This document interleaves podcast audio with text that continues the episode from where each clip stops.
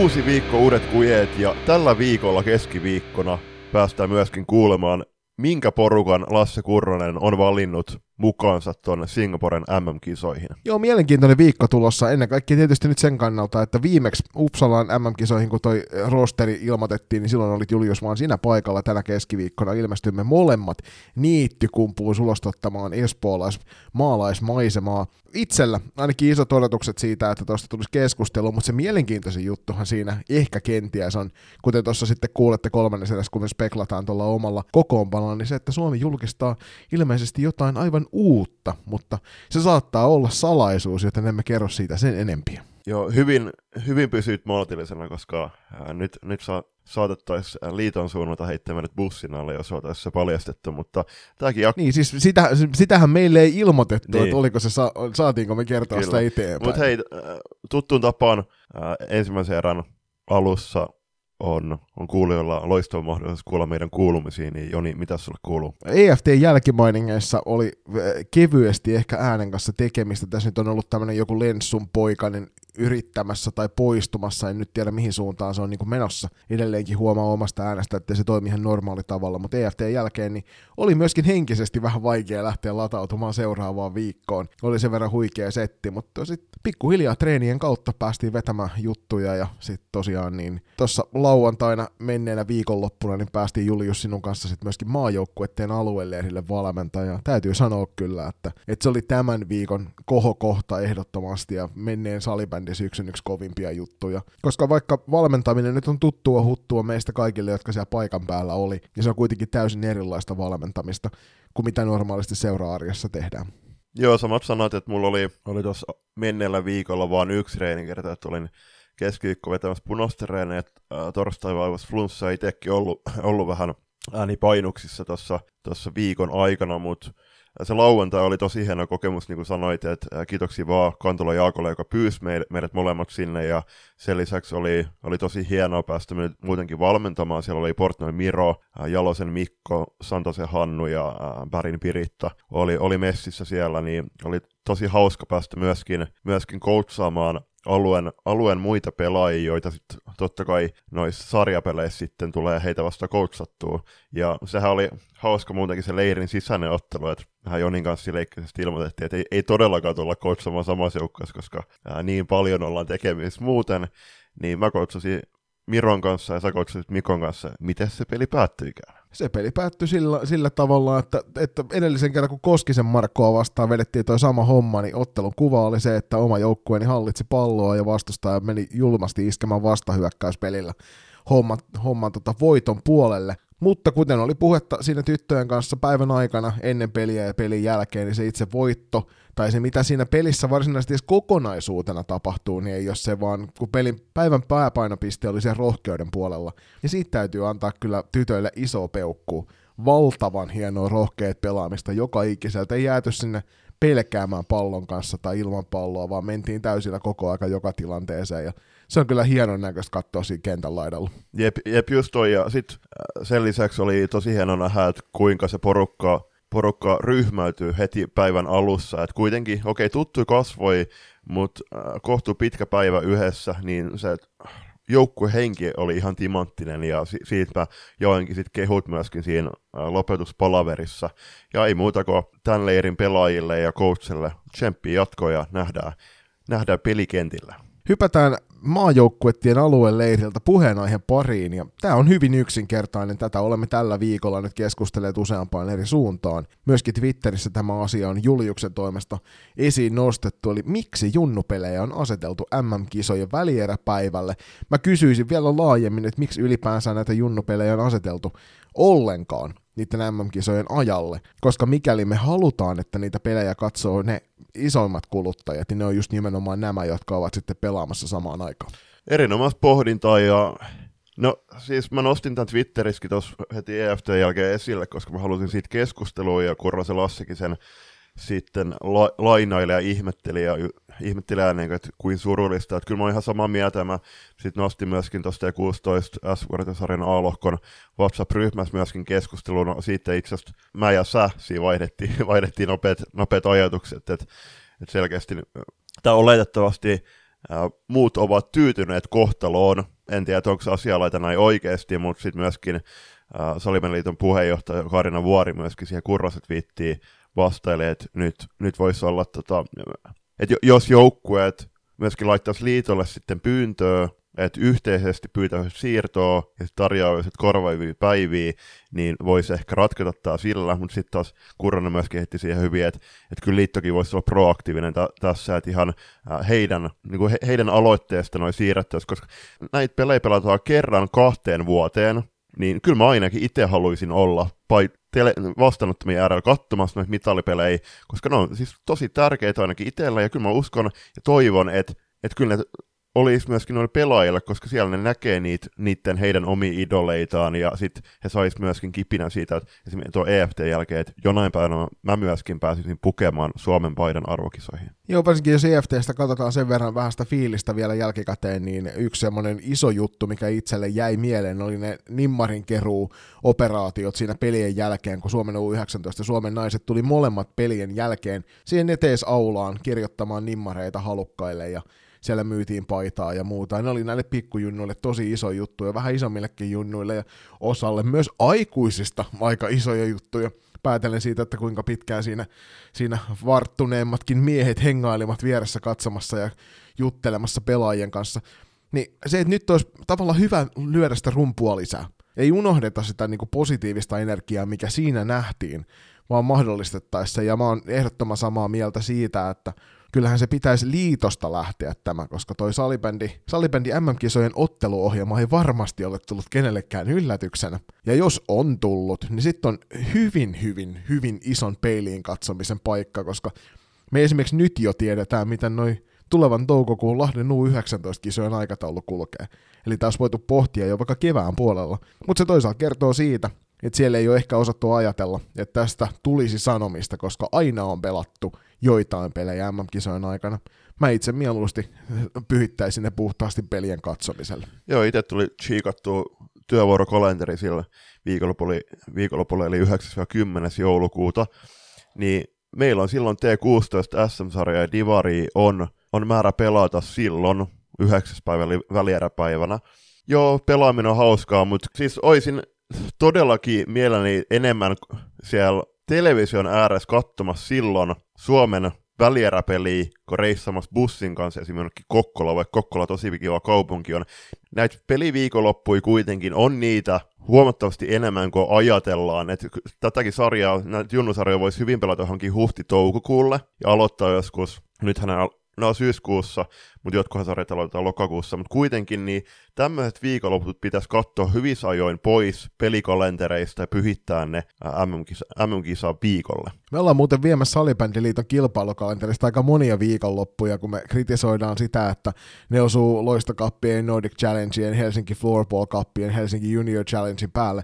Mutta nämä on semmoisia asioita, että, että jos me halutaan niin salibändi- ja kulttuuri-ilmiönä myös ottaa huomioon, noi tilaisuudet, erillistilaisuudet liiton pelien ulkopuolella just nimenomaan niitä, missä pelaajat pääsee kohtaamaan toisia pelaajia, pääsevät nauttimaan huippusalibändistä, vaikka sieltä kotisohvalta tai kenties vaikka kavereitten kanssa katsoin yhdessä niitä pelejä, koska nämä on, nämä on ainut, ainutlaatuisia tilaisuuksia. Joo, niitä tulee joka toinen vuosi MM-kisoja, joka vuosi pelataan näitä ulkopuolisia turnauksia, mutta kaikki eivät niihin pysty aina osallistumaan, ja sen takia toi tuntuu kummalliselta, että ammutaan itseään jalkaan siinä, että estetään pelaajia nauttimasta siitä salibändikulttuurista vähän laajemmallakin skaalalla. Näin se on, ja tämän keskustelun myötä toivotaan, että käytte myöskin keskustelua teidän omissa, omissa joukkueissa, vanhe, vanhempaa ryhmissä ja niin edelleen. Että kyllä tässä sois mielellä, mielellään käytävän yhä enemmän keskustelua. Et uskon, että mä ja Joni ei olla ainoita, jotka tätä asiaa ihmettelee. Ja totta kai me seurataan salibändiä tosi paljon, ja me halutaan nähdä noin Suomen pelit livenä, koska me ei paikan päällä päästä tällä kertaa lähtemään. Ja ei ole kyse siitä, että me kaksi aikuista miestä, että me nähtäisi ainoastaan ne, koska ei me voida olettaa, että tuosta Suomen salibändimaajoukkueesta tulee merkityksellinen vaikka nuoremmille junnuille, jos me evätään heiltä niiden pelien katsominen sillä, että me asetellaan jotain junnupelejä samalle päivälle. Ja mikäli nyt käy sillä tavalla, että 9.12. kun toi on toi välieräpäivä, niin pelataan, niin tehkää arvon turnausjärjestäjät niin, että mahdollistakaa näissä turnauksia noiden pelien seuraaminen live, live-tilassa. Eli laittakaa sinne vaikka videotykkiä tai useampaa telkkaria, tietokoneen näyttöä, ihan sama mitä, jotta me pystytään sitten siellä pelien luomassa katsomaan, että mikä se tilanne mahtaa olla siellä Suomen naisten pelissä, kun ne kamppailevat kohti MM-kultaa. Me siirrytään eteenpäin, otetaan F-liiga-osio seuraavaksi. F-liigasta aika isoja uutisia yhden seuran puolelta, iso paluumuuttaja, jopa pelaaja-legenda ja sen lisäksi valmennustiimin muutoksia. Nurmijärven Pros, Prohon palas vanha tuttu nimi eli Elina Kujala. Pari vuoden breikin jälkeen on pelannut tuolla Suomisarja itse asiassa tänä vuonna mielestäni Proon kakkosjoukkueessa. Ja nyt tuossa lauantaina, kun Nurmijärvellä matkas Porvooseen iki-ihanalle Auroralle pelaamaan paikallista salibändiseuraa vastaan, niin siellä Elina, Elina Kujala viiletti Hietamäkien keskellä siinä ykköskentän laidalla. Ja y- ykköske, ykköskentän joo, keskellä Kujala, kyllä, kyllä. Ykkösketjun keskellä, joo, ja tosiaan Kujalan Elinantahan löytyy reilu 300 liikapeliä, ja niissä sellainen hieman yli 500 50 tehopistettä, joista kohta, no katsotaan, pääseekö 300 maaliin tällä kaudella, nyt jos toi koko kausi mennään tuolta 10 maalia matkaa, eli kertoo siitä, minkä sorti pelaajasta on kyse. Pitkä, pitkä ura liikatasolla, pitkä ura niin kuin huippusalibänditasolla ja ehdottomasti halutaan hänet nähdä jatkossakin. Mahtaako tämä Julius sitten juontaa juurensa siihen, että sieltä saattaisi jokunen toinenkin hyvinkin tuttu takavuosien pelaajalegenda ilmestyä SP Proon peleihin, peleihin pelipaita mm, päällä? Sitten sitä, no oli se varmasti puolittain tosissaan heitetty, mutta kyllä mä nyt havaitsin siinä myös pientä hassettua, eli sitten heitettiin, että ehkä ensi pelissä on sitten Korolina Kujola, eli Elinon kaksoissisko myöskin myöskin paikalla, niin okei, ja sitten, no puhumatta oikein lir- lirkeistä, että tässä Proha uudistui nyt täksi kaudeksi jonkin verran, sieltä lähti Anni Raisasta ja Anu Raatevaaraa sitten muille maille pelaamaan, ja, ja muutenkin tuli nuoria pelaajia sisään, ja aja, ehkä lajivän keskuudessa oli just vähän mietintää, että minkälainen pro tullaan tällä kaudella näkemään, onko se, muuttaako se heidän pelitapaa ja saako he hyvän lähdön tähän, tähän kauteen, mutta tuossa kuuntelin myöskin Kallokästiä ja heidän uusinta jaksoa, niin siinä oli hyvä pohdinta ihan samanlaista, mitä meikin käytiin tuossa viime, viime viikon jaksossa, niin kyllä tässä näkyy selkeästi, että vuosikausia tuossa Nurmijärven joukkueessa joukkueen pelaajat ovat, heillä on ollut aika iso rooli selkeästi noiden äh, valmentajien, valmentajien saamisessa ja että minkälaisia valmentajia ylipäätänsä Nurmijärvellä nähdään.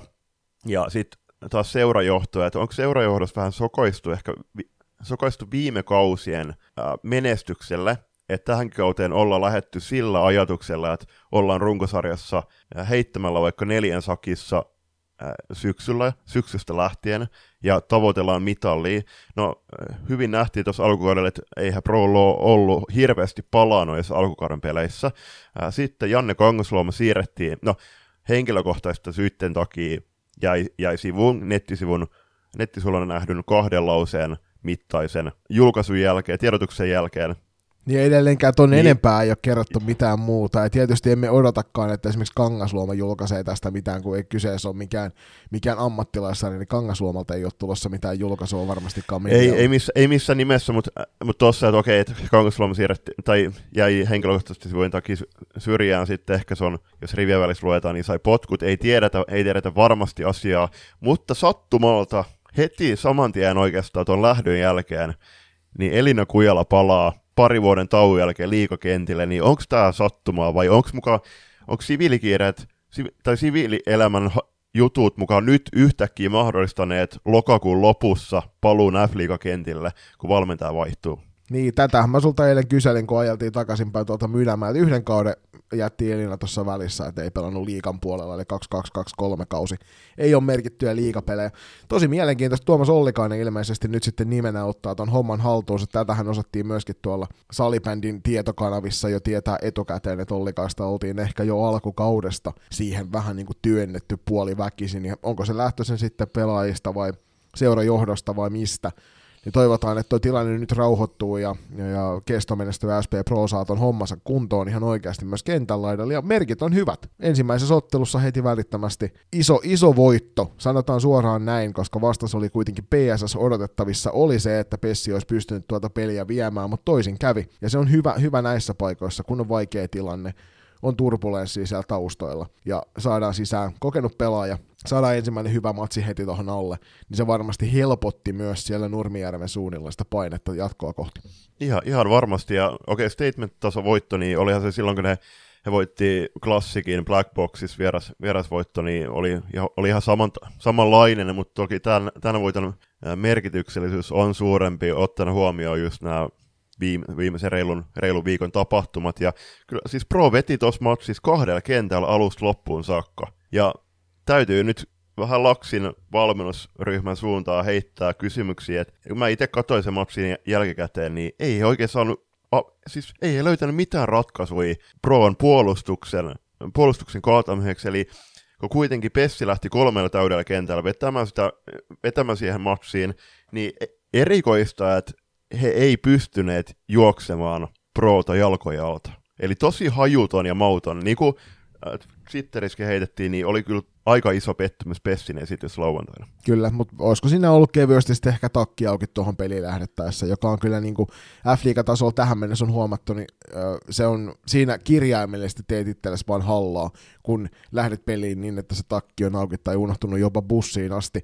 Sen verran mä nostan vielä SP Prosta yksi, yksi onnistuja kuitenkin tähän alkukauteen, että Jenni Torkki tuli takaisin SP Pro-riveihin muutaman vuoden seikkailun jälkeen. Ja odoteltiin vähän isompaa roolinottoa, sen on Jenni tällä kaudella pystynyt ottaa, että viime kaudella tuli klassikis 26 peli 1 plus 4 tehopisteet ja tälle kaudelle viiteen otteluun jo 3 plus 4 tehopisteet, eli Jenni on saanut haluamansa roolin ja onnistunut sitä kautta sitten tuo kentän puolella ja on varmasti yksi niitä pelaajia, jonka, jonka tota, varaan Ollikainenkin sitten laskee tämän uuden, uuden alun myötä. Joo, ja itse asiassa siinä Raisa Halonen taisi olla siis selostaja, niin oli jutellut Proon valmennusryhmän kanssa, niin okei, okay, Ollikainen, no Ollikainen oli ilmeisesti viestinyt, että tiiminä nyt mennään toistaiseksi. Et en, en tiedä, kuka siellä sitten oikeasti päävalmentaja, mutta olettavasti se Ollikainen. Mutta toinen, pel- no okei, okay, Mirja Hietämäki saisi hattutempu, oli totutu vahva siinä mutta Annika Toivonen, nuori puolustaja, on pelannut todella hyvän alkukauden – okei, okay, vaikea alkukausi joukkueelta, mutta on ollut kyllä selkeä piristysläiske siinä joukkueessa. Joo, tällaisia ehdottomasti kaivataan SP Prollakaan, ne kuitenkaan toi oma juniorituotanto ihan samaan malliin pusken niitä pelaajia esille kuin monissa muissa seuroissa. Mennään eteenpäin. EFT jäljiltä Tepsi oli aika erilaisella kokoonpanolla liikenteessä ja amppareita vastaan tuli tiukka peli, mutta Tepsille voitto. Se, mitä tuossa pelissä nähtiin kuitenkin, oli Suomen ennätys. Olivia Pietilälle F-liikan nopein maali omiin nimiin, eli kolme sekunnissa yllättivät, tai yllätti O2 Jyväskylän, ja tämä edellinen ennätys on Karolina Kujalainen ja Jemina Ruostila jakama, eli neljäs sekunnissa tehty, ja F-liigan some-osasto tota, OPn maali hehkutti ihan ansaitusti, mutta siinä unohdettiin mainita Jemina Ruostilan nimi, ja itse asiassa meille tuli siitä, siitä sitten DM, DM-viesti, ja ollaan täten kenties ensimmäinen media, joka myöskin Jemina Ruostilan nimen pitkästä aikaa nostaa esille tämän ennätyksen myötä. Harmittavasti tämä nyt jäi sinne miesten divarissa, kun se tuli se kaikki kautta aikaan nopein, nopein kahden maalin välinen, kun siinä oli sekunti välissä, kun siinä tuli se siirretty aloitus niin päin, että siitä päästiin suoraan aloitus, aloitusvoitosta sit, tai aloitusvaparia suorittamaan sieltä sitten maalintekoon. Mutta tosiaan kolme sekuntia aika kova ja OPlle vaan siitä, siitä tota ennätystä. Toivottavasti jonkinlainen mitalli tai muistoplakaati annetaan myös hänelle tuosta maalista, on nimittäin aika vaikeaa. TPSllä niin edelleenkin yksi tappio, voittoka- voittokannassa säilytään. Klassikki näytti silloin pari viikkoa sitten ennen EFTtä, että pystyvät sen homman hoitamaan, mutta kyllä tuo TPS oli, oli siltikin, vaikka sieltä nyt puuttu vastuunkantajia rosterista, niin oli amppareita vastaan se joukkue, joka peliä kentällä mm. vei. Sitten mennään Lappeenrannan suuntaan ja Turusen Miisa yhä neljän pisteen vauhdissa per peli. Ja no Saipan pelaamisesta tuli, he, tuli muutamia hetkiä katsottua, kun Santasen Hannu oli läppäri auki tuolla Hanihallilla, niin hetki nähtiin siitä pelistä. En ole ehtinyt vielä ainakaan itse katsomaan tätä Saipan klassikin peliä, mutta Classic vei siitä 5-4 voiton jatkoajalla. Joo, siis taas tämmöinen peli, että, että niinku, miten Saipa ja Classic oli viime keväänä loistavat ne välieräkamppailut, missä loppujen lopuksi kuitenkin kävi sillä tavalla, että niistä se kokeneempi eteenpäin meni. Tässä nähtiin sitä samaa kamppailumeininkiä, mitä siitä nyt nopeasti pystyi tein 14 peliä kun katsoi ja sitten katseli Santasen läppäriä samalla, niin mitä siitä pelistä pystyy irti ottamaan.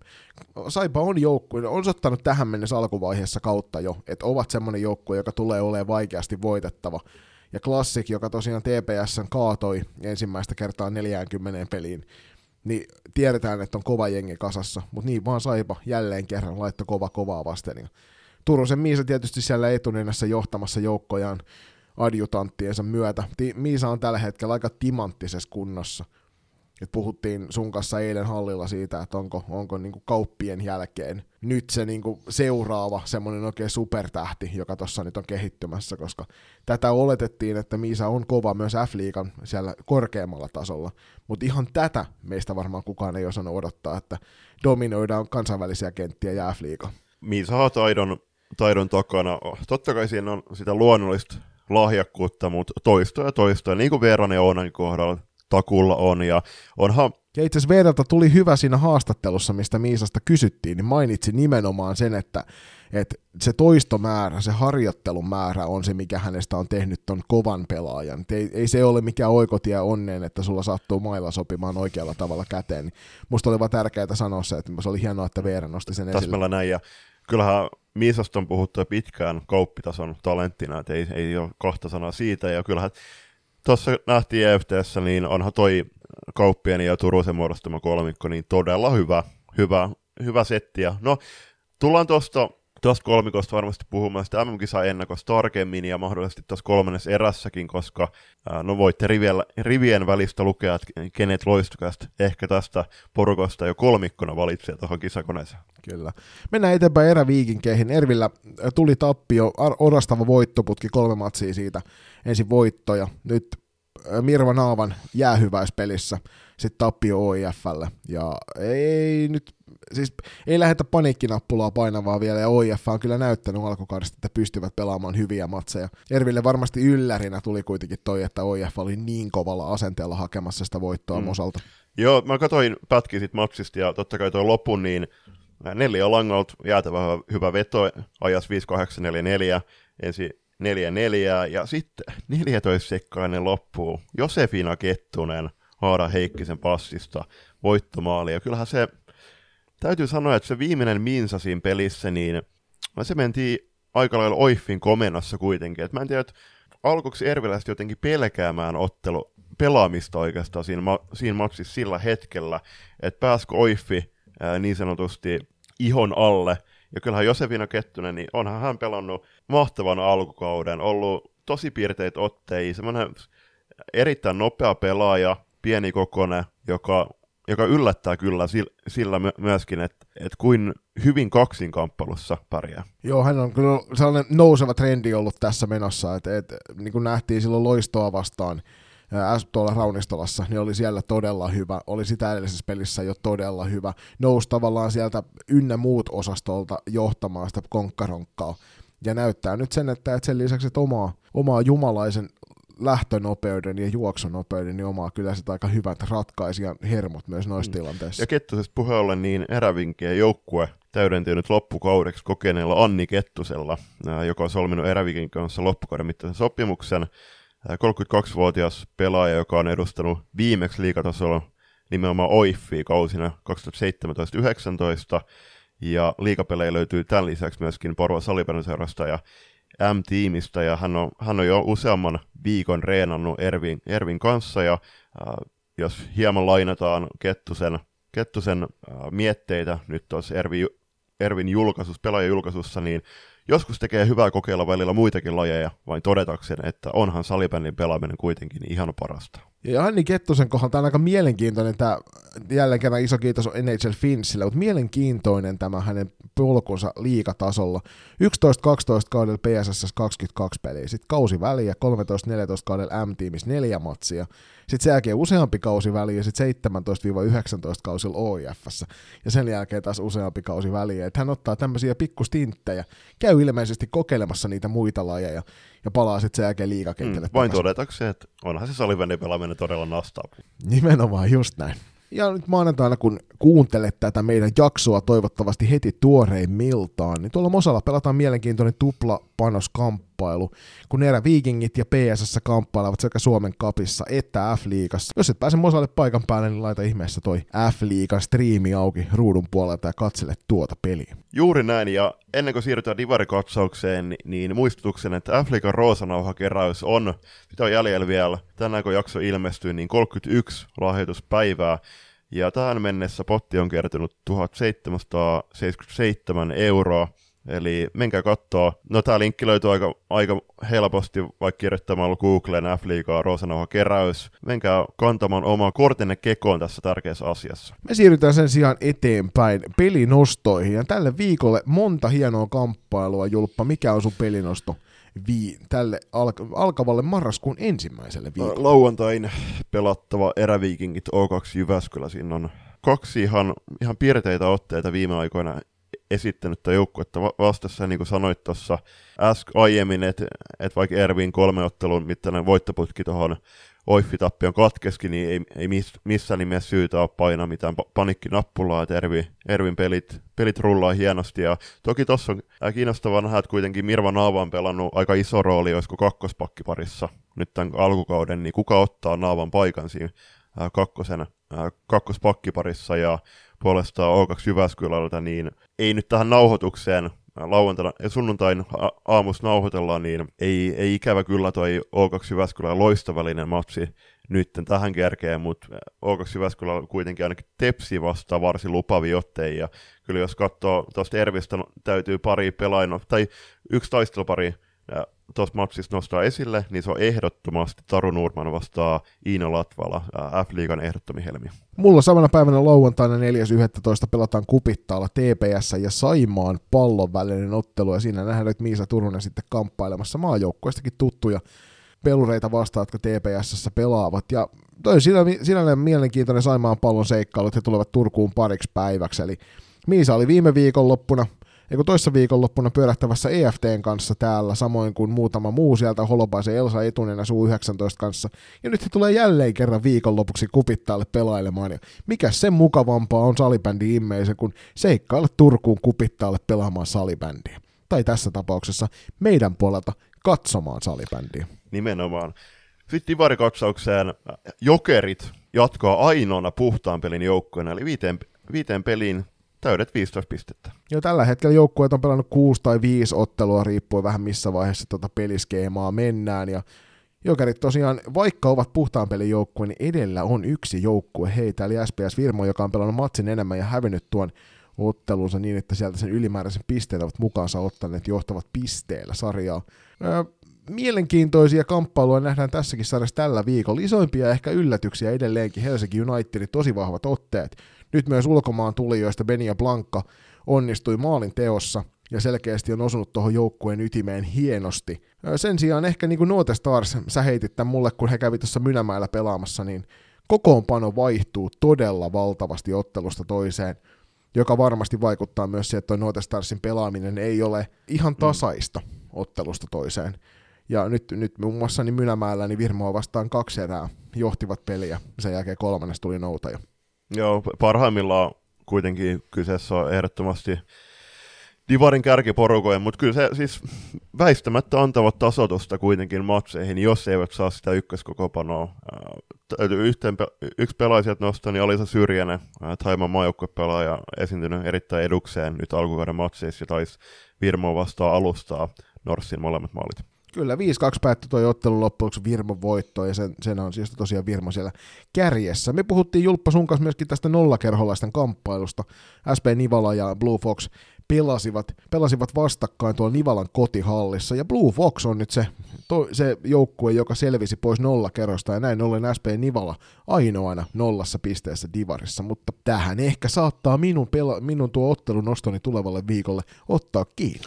Joo, pakko nostaa, tai pakko ottaa kiinni tuohon kotihalliin, koska tässä tapauksessa Blue Fox kaatoi Nivalan heidän kotikoulussaan, eli Taanilan koulussa. Ja sitten nostetaan viimeisenä keskusteluaiheena vielä Divari-katsauksen kohdalta, niin toi Liina Hyytiä maalitahti, eli New Starsin hyökkääjä, on nyt viiteen peliin tehnyt kymmenen maalia ja nost, nost, johtaa selkeästi pistepörssiä tai maalipörssiä tuolla kymmenellä tehdyllä maalilla. seuraavaksi lähin kilpailija on sitten Helsinki Unitedin Anetta Havana, joka on tehnyt seitsemän maalia viiteen peliin.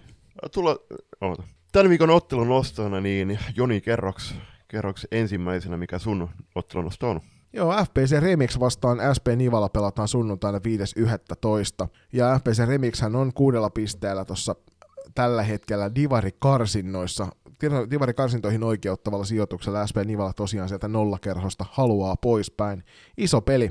Nivala oli siinä suhteessa, että tappiolla, niin tuo ero tuonne vinähtää sitten jo ehkä saavu, sa, niin kuin, en sano vielä saavuttamattoman mittaiseksi, mutta kun tiedetään, että Divarissa pelataan vähemmän matseja, niin nyt on pakko pikkuhiljaa sitä kaulaa ruveta sitten karsimaan poispäin, ja näin oli Nivalalla aika iso peli tuossa ottelussa, kun menevät sinne remiksi vieraaksi. Mun ottelunostona puolestaan on Varsinais-Suomen paikalliskamppailu, eli New Stars SPS Vierma tuolla Pohitullin palleluhallilla lauantaina, ja mä itse asiassa katsoin just tässä samalla, kun nauhoitettiin, tai nauhoitetaan, että, että mihin aikaa tuo matsi pelataan, se pelataan jo yhden aikaa, eli, eli valitettavasti ei keretä paikan päälle, koska ollaan tuolla Hämeenlinnan suunnalla T16 matseissa, koska hei, noin noi kaksi joukkuetta, niin siis ne on hienoja varsinaissuomalaisia joukkueita, että siellä on persooni sekä penkin takana että kentällä ja muutenkin tuommoinen paikallismatsi, kaksi suhteellisen pientä idyllistä, ei ukimaalaispitää, mutta sanotaan nyt siis landepaikkaa, niin olisi ollut todella kiva, kiva olla siellä paikan päällä katsomassa, mutta ehkä sitten siihen jälkimmäiseen ototukseen. Niin, ja pitää muistaa, että tietysti katsomon puolelta löytyy myöskin varmasti persoonia tästä ottelusta. Ja hei, miettikää minkä paikka varsinaissuomalaiselle salibändin jännärille käydä katsomassa ensin divarimeininkiä pohitullilla, ja sen jälkeen seikkailla katsomaan F-liigaa vielä, jos sieltä vaan millään ehditte. Niin hieno, hieno, tota, hieno viikonloppu tulossa varsinaissuomalaisille ja suomalaisille salibändin näissä naisten pääsarjoissa. Me mennään pienen mainoskatkon kautta kohti toista erää. Toisessa erässä pääsette kuuntelemaan Belgian maajoukkueen päävalmentaja Juha Kankaanpäätä sekä valmennustiimin toista jäsentä eli Kimmo Tikkasta ja siitä, että miten tuota Belgian maajoukkueita oikein etänä valmennetaan. Haluatko olla mukana tukemassa loistakästi matkaa sählyviidakossa? Siihen löytyy monia eri tapoja, aina kuukausilahjoituksista paitoihin. Jos siis tilanteesi sallii, niin olisimme kiitollisia kaikesta avusta, jonka teiltä saamme. Upeat hupparit, kollegit ja teepaidat löydät osoitteesta kauppa.kloffa.fi kautta loistokäästä. Jos puolestaan haluat ryhtyä kuukausilahjoittajaksi, se onnistuu Patreonin puolella. www.patreon.com kautta loistokäästä tarjoaa eri tasoja, josta löytyy jokaiselle varmasti se sopiva. Ja mikäli haluat yhteistyöhön meidän kanssamme, on ääniaaloilla aina tilaa lisäkumppaneille – Laita sähköpostia osoitteeseen palaute at ja jutellaan lisää. Kiitos. Ja nyt takaisin ohjelman pariin. Toisen erän haastattelussa tällä kertaa ovat Belgian maajoukkueen päävalmentaja Juha Kankaanpää sekä valmentaja Kimmo Tikkanen. Tervetuloa herrat mukaan Loistokästin taajuuksille. Kiitoksia. Kiitoksia. Kuinka seuraavalla salibändin täyteisen viikon jälkeen on arki lähtenyt rullaamaan?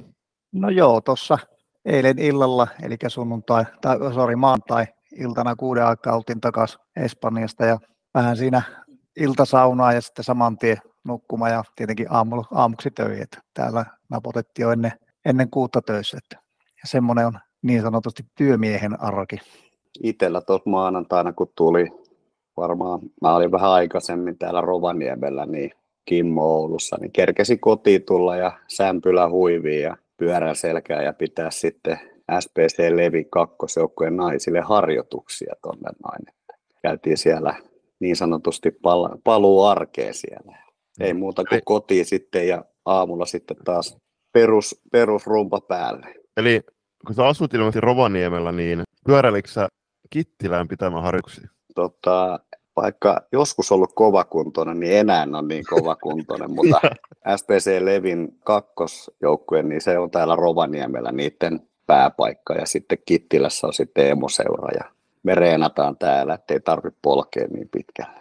Meillä on yleensä tapana ollut, kun tuntemattomimpia suuruuksia saapuu meidän linjoille, että annetaan hetki aikaa kertoa omasta salibändipolusta ja tehdään niin tälläkin kertaa. Nyt lähdetään liikenteeseen päävalmentajasta ja tosiaan ajatuksena on se, että, että niin paljon kuin haluat omin sanoin kertoa, niin purista pähkinänkuoreen oma salibändipolku alusta tähän saakka. No joo, otetaan sille tosi nopeasti, että varmaan pelaajauraakin on tuossa vähän jonkin verran ollut, että päässyt noita liikassakin pelaamaan silloin aikoinaan 90-luvun puolen välin jälkeen ja taisi olla viimeinen liikaura ottelu, taisi olla Lovisan tuurissa 2003, että siinä on se pelaajaura nopeasti ja sitten valmennusura otetaan vähän vielä nopeammin, että silloin samoihin aikoihin niin keskisarjan Vesa houkutteli tuonne Porvoossa valmentaa ja sieltä lähti sitten tyttöjunioripuolella ja Porvoossa on tullut valmennettua suurin osa tästä omasta valmennusurasta, että siellä on ollut tyttöjunioreita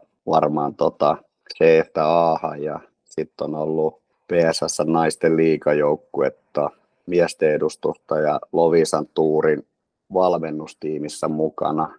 Terkut Ravi Villelle ja Arto Suokkaalle on hienoja coacheja tuolla noin.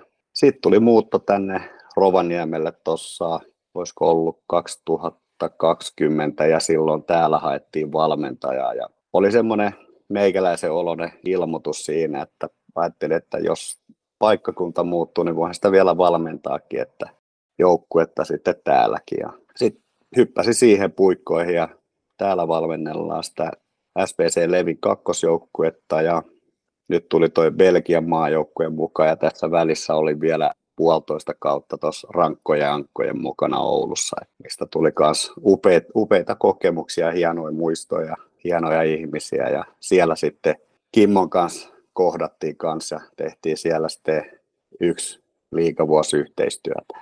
Että tota, semmoinen pähkinä. Ei kovin isoja, mutta varmaan ihan ytimekäs. Itsekin pelasin 2000-luvun, 2000-luvun alusta semmoisen reilun kymmenen vuotta alempia divaareita, kolmonen, nelonen, vitonen.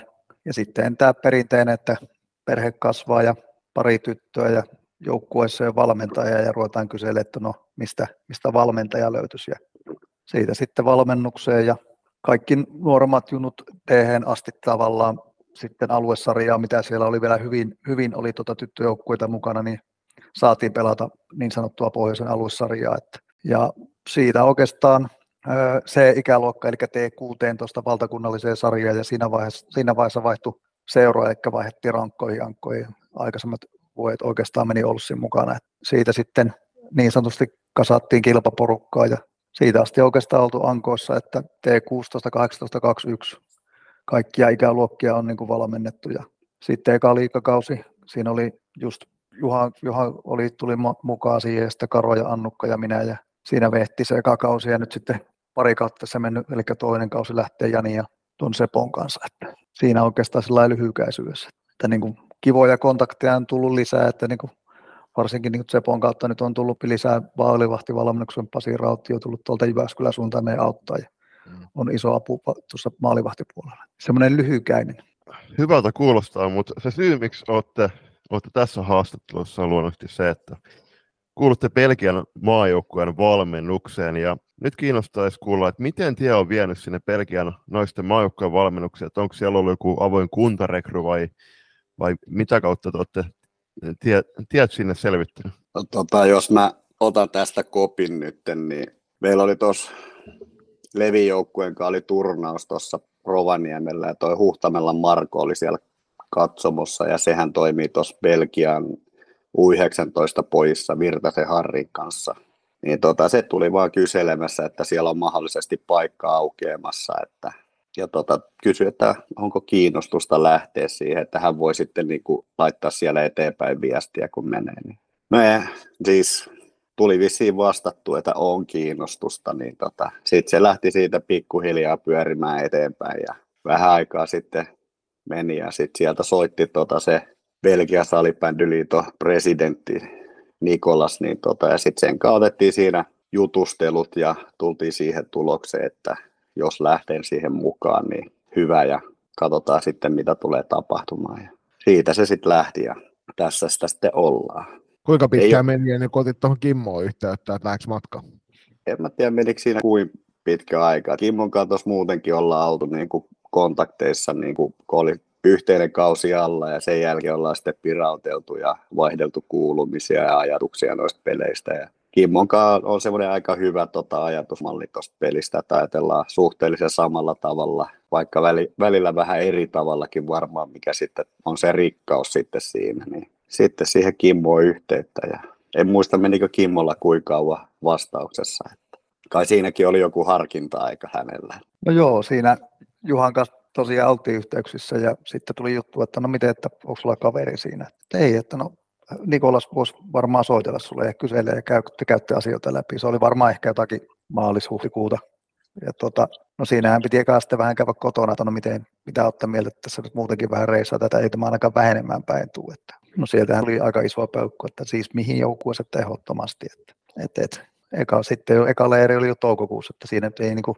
pitkään tarvinnut sitä niin kuin pyöritellä ja vatvoa asiaa, että aika, aika niin kuin yksiselitteisesti kyllä, että lähden matkaan ehdottomasti. Eikä, eikä kyllä ole kaduttanut. On ollut mukavaa, mukava juttu peruslähtökohta on aina se, että seuraavaksi siirrytään se, että miten toi arki rullaa noissa joukkuehommissa, mutta kun teillä on vähän tämmöinen niin etä, etä- ja lähivalmennus meininki, ja nyt tosiaan olitte siellä, olitte siellä Espanjassa jengin kanssa, niin miten toi hoituu toi arjen pyörittäminen maajoukkuetilanteessa. Että teillä on varmaan kontakteja sitten paikallisia kontakteja, jotka hoitaa sitä enemmän sitä arki, arjen rullaamista ja te hallinnoitte sitä sitten ehkä jollain tavalla, niin toi kiinnostaa varmasti monia.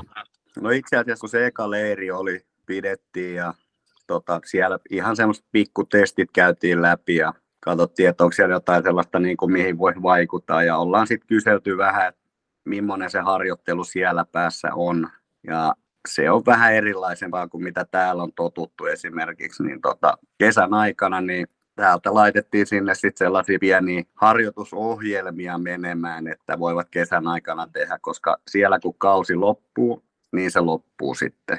Et siellä ei tule sitten enää niin kuin kesällä, jotkut tekee jotain lenkkeilyä, pyöräilyä, joku harrastaa crossfitia, mutta siellä ei ole sellaista niin kuin ehkä lajia tukevaa fysiikkaharjoittelua, niin täältä ollaan sitten nakattu sinne menemään tota, sitä reeniä. Ei mitään hirveitä määriä, vaan lähinnä se, että saadaan jotain tiettyjä osa-alueita parannettua joukkuessa. Ja osa sitä tekee varmaan hyvin, osa taas sitten voi olla, että ehkä tee niin hyvin siellä, mutta kyllä se näkyy sitten seuraavan leirillä, näkyy jo tuloksissa tavallaan siellä fysiikkatesteissä, että porukka on niin kuin tehnyt, ne ketkä oikeasti sitä haluaa sitten, niin tekee. Ja nyt kauden aikana, niin meillähän on se meidän teamliideri, sitten siellä on joukkojen kapteenisto, sitten on kokeneet pelaajat ja sitten siellä on vielä muutama muu semmoinen henkilö, jotka vähän niin kuin antaa sit informaatio pelaajista, että ketä kannattaa leirille kutsua ja että millaisia pelaajia siellä on sitten niin kuin tarjolla niin kuin seuraavalle leiritykselle. Että,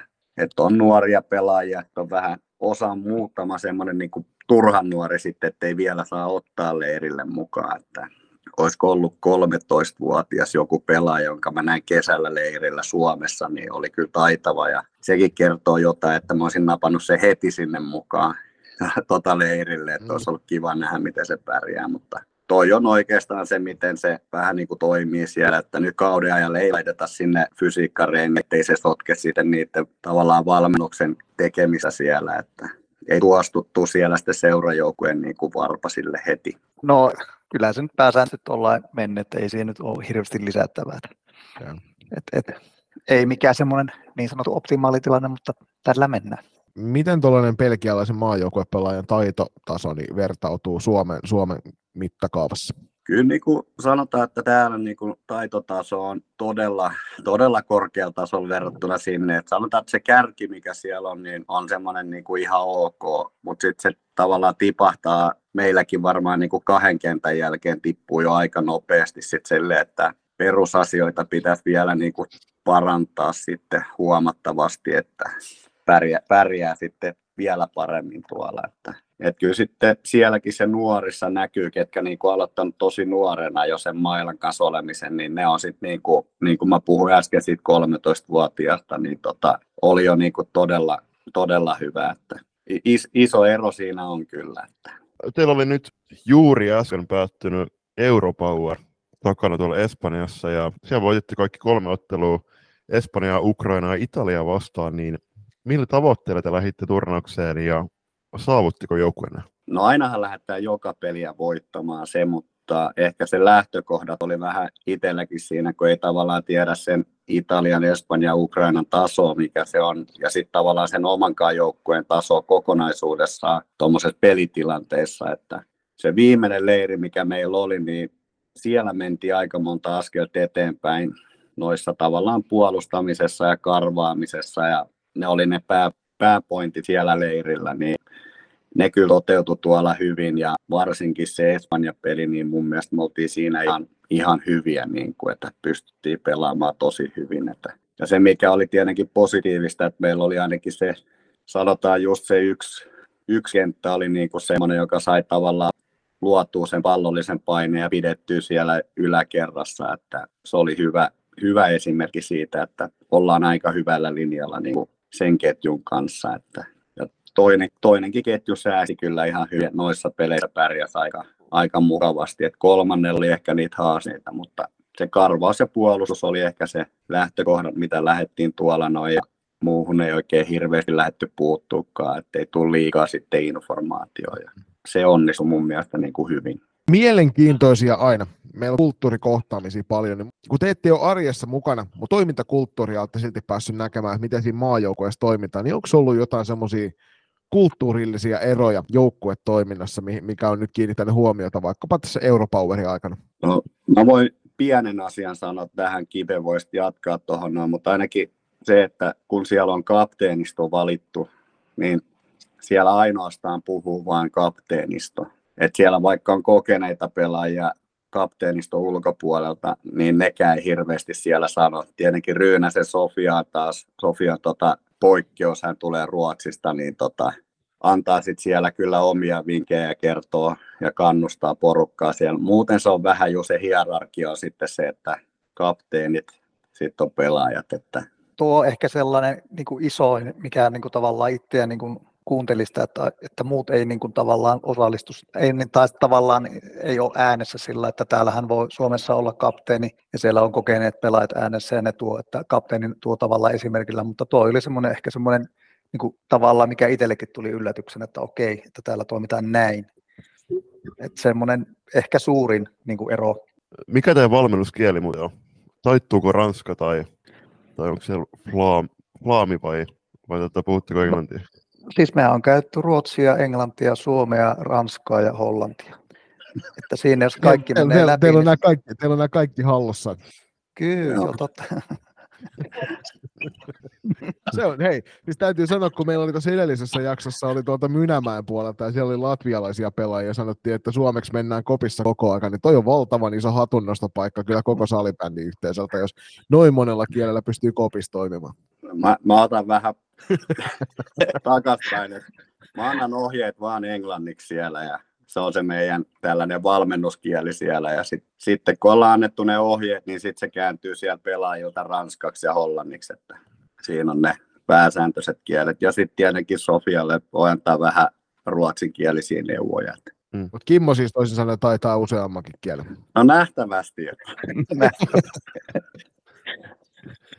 Hei toi Belgian maajoukkue, niin no, Ryynänen pelaa Ruotsissa, olisiko olisiko hän Leeromin kasvatti, jos katsoin oikein, tai siellä pelaa, mutta mut miten nuo muut pelaajat, pelaako te Belgian pääsarjaa ainoastaan? Joo, mun mielestä kaikki muut pelaa Belgiasta pääsarjaa, että sille tuli vissiin yksi joukkue nyt lisää, että siellä on vissiin seitsemän joukkuetta siinä sarjassa, ja joku pelaaja taisi pelaa edellisestä maajoukkueesta tuolla Sveitsin divarissa, mutta ei ole nyt ollut ainakaan mukana tuossa noin. Että ja tuossa on verrattuna moneen muuhun salibändimaajoukkueeseen vielä se huono puoli, että, että tota, Belgialla on aika tiukat noi kansalaisuussäädökset, että siellä pitää viisi vuotta asustella maassa tai jotain sen suuntaista, että ennen kuin saa kansalaisuuden, että ei voi mennä samalla tavalla kuin, no, en, en nyt lähde nimiä mainitsemaan, mutta useampi muu maajoukkue, joka käyttää helposti näitä porsareikiä hyväksi urheilijoiden kohdalla.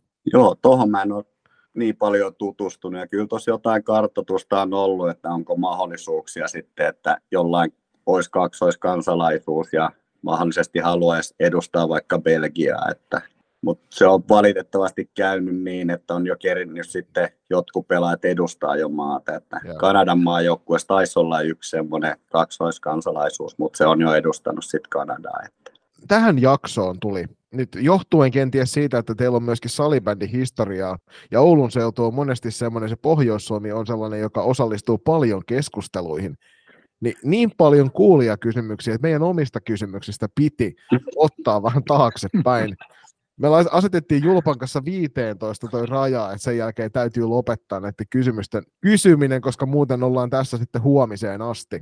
Mutta pelaajatarkkailuista ja taitotasoeroista oli ensimmäinen kysymys. Tähän me asetettiinkin jo, tai otettiinkin jo vastaukset herroilta. Lähdetään liikenteeseen siitä, että kuulija kysyy, että millaisia tavoitteita asetetaan joukkueen kanssa noin niin kuin vuositasolla tai esimerkiksi kisoihin seuraaviin kisoihin tai näin poispäin? Joukkuekaan ei olla kyllä käyty vielä tota tavoitteita niin kuin läpi. Sinne on vielä vähän niihin karsintoihin on matkaa kyllä, että ja tuossa on sanotaanko näin, että siinä on vielä jonkun verran tekemistä tuossa pelissä, että se fokus on ehkä ollut enemmänkin siinä ja sitten, että saadaan sitä harjoituskulttuuria sinne vähän enemmän, niin siinä olisi ehkä sellaiset ekat tavoitteet, mutta huhujen mukaan tuossa oli kuulemma jopa presidentti ollut pettynyt, ettei ne viime karsinnoista päässyt kisoihin sitten, niin tota, mä luulen, että siellä odotukset voi olla aika korkealla ja varsinkin ehkä tuo Europower nyt lyö sinne varmaan odotuksia lisään, että katsotaan millaisia tavoitteita siellä tulee olemaan. Ne käydään sitten yhdessä joukkueen kanssa läpi. Ja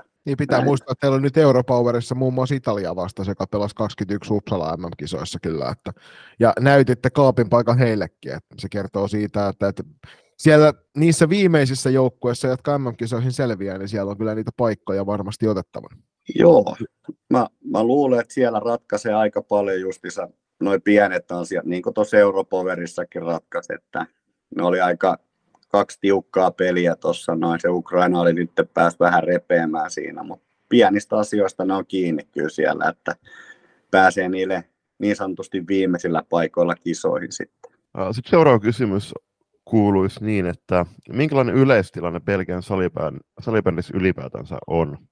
Oletteko tarkemmin päässyt perehtymään asiaan? Jos jossain paikassa puhutaan aina, että Ruotsissa on hirveästi valinnan mahdollisuuksia ja laaja taso ja tälleen näin, niin kyllä me sanotaan varmaan aika paljon muista maista sit sille, että niillä on paljon valinnanvaraa siellä. Mä luulen, että tuossa on se ehkä 30 pelaajaa, ketkä leirillä käy, niin ne on niitä, että ketkä sitten oikeasti on se halukkuus siellä. Että, että siellä jos miettii viime kaudella, kun katsoin noita otteluiden kokoonpanoja, niin siellä on välillä, että siellä on maalivahti ja yhdeksän kenttäpelaajaa täällä on se aina joukkueessa löytyy se kolme kentällistä sitten pelaajia vähintään sinne, niin siellä ei löydy sitä, että hyvä kun saa kaksi kenttää ja kolmas kenttä, niin se on jo aikamoinen rikkaus siellä sitten. Mm. Tämä on mielenkiintoinen tuo seuraava kysymys, että on, nyt saatte itse ottaa tämän millä tavalla haluatte, mutta mistä valmennusprosessi aloitetaan Belgiassa? Ja tämä on tietysti nyt pitkä linja valmentajille, tämä on mielenkiintoinen kysymys. Siis voidaan se käydä läpi vähän, että miten se aloitettiin, että niin kuin, niin kuin sanottiin tuossa aikaisemminkin jo, että toukokuussa vähän niin kuin kartoitetaan ensin pelaajia, että minkälainen materiaali, minkälaista pelaajaa löytyy ja tavallaan hyvin nopealla aikataululla, koska on leirityksistä, niin siitä sitten niin sanotusti karsitaan vähän vähemmälle porukkaa ja sitten taas, taas siitä otetaan pikkusen hyvä, hyvä napsu tota, tiukemmalle ruuia ja siitä ruvetaan valittamaan joukkuetta aika, aika niin kuin lyhyellä ja semmoisella nopealla aikataululla se joukkue valittiin ja siinä oikeastaan lyhykäisyydessä, miten se niin kuin hoidettiin tälle kautta. Miten toi joukkueen kanssa tutustuminen, niin miten se sujui? Tota, eihän se. Sinne leirillähän pärähti yhtäkkiä kaksi suomalaista coachia ja sitten esiteltiin siinä itsemme joukkueelle. Sitten kerrottiin vähän itsestämme ja sitten annettiin tietenkin semmoinen hyvä lupa, että saa kysellä sitten kaikkea, että niin kuin oppii tutustumaan tuossa noin. Ja mun mielestä se meni sinänsä ihan hyvin ja sitten ollaan aika lähellä siellä pelaajia, että kun on taukoja, niin käydään juttelemassa siellä, että leirilläkin tulee niitä hetkiä, milloin ei välttämättä ole sellaista ohjelmaa, niin sitten käydään juttelemassa ja kyselemässä asioista ja ihan vähän niin kuin arkielämän juttujakin, että siinä sitä oppii niin kuin keskustelemaan ja löydetään sellaista, niin kuin, luodaan vähän sitä luottamussidettä siinä niihin pelaajiin kanssa. Ja sitten ollaan helposti, helposti lähestyttäviä koko aika, niin se on ehkä helpottanut tuossa noin aika paljon, että tuossa oli justiinsa puhuttiin tuolla Europoverissa, että on ollut niitä hetkiä, että siellä on se ranska, hollanti, kieli, muuri, että molemmat on niin kuin vähän omissa leireissään, mutta nyt siellä on joukkue niin kuin yhdessä ja ei ole mitään sellaista kielimuuria, että porukka niin kuin keskustelee keskenään siellä ja tota, sitä toi nyt tämänhetkinen kapteeni sanokin, että on niin kuin hieno nähdä, että joukkue on noin yhtenäinen siellä sitten.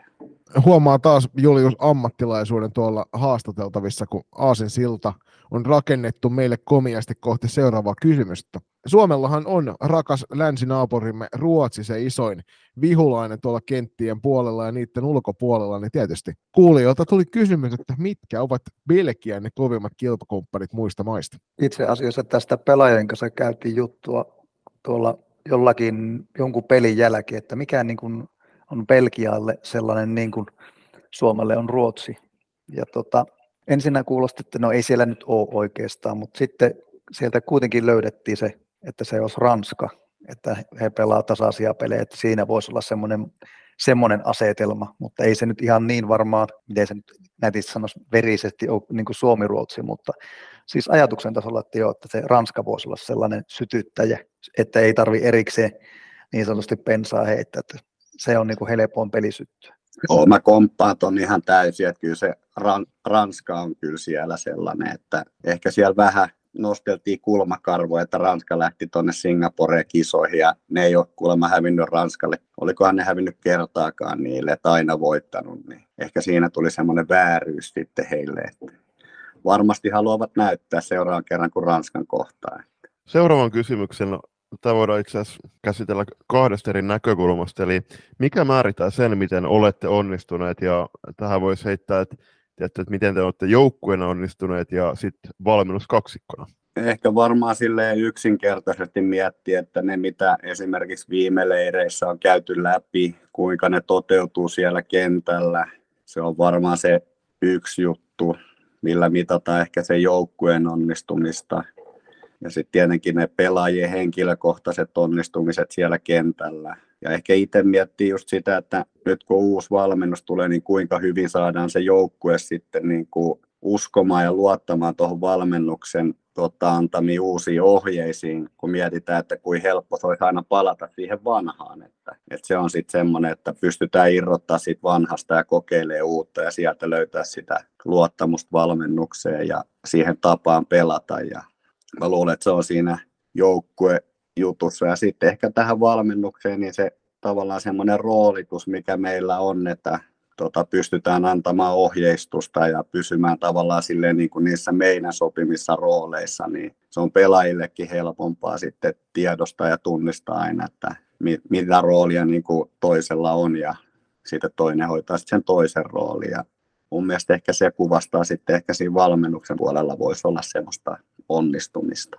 Joo, samoilla linjoilla ja just niin kuin ennen pelejä, ennen kuin oltiin eka, ensimmäistäkään pelejä pelattu, niin just sitä pohdittiin, että miten ollaan saatu kaikki vietyä läpi, että siihen vanhaan on niin kuin helppo palata, että tuleeko se sieltä taustalta, puskeeko se läpi, vaan saadaanko me piettyä nämä meidän omat jutut niin sanotusti päällimmäisenä. Ja joukkue kyllä toteutti hienosti sen, mitä, mitä sovittiin ja mitä oltiin käyty läpi, että, että se, se meni kyllä hienosti. Seuraava kysymys on, oli se, mikä itsellä ehkä ensimmäisenä tuli mieleen, on, että koska nähdään Belgian maajoukkue Suomen kiertueella?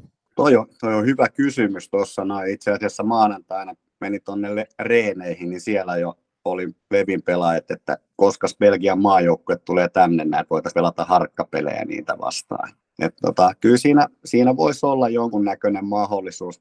Tietenkin voidaan puhua aina kaiken näköisistä kustannuskysymystä ja tämmöisistä, että minkä hintaiseksi se tulee. Että, mutta olisi kiva tuoda.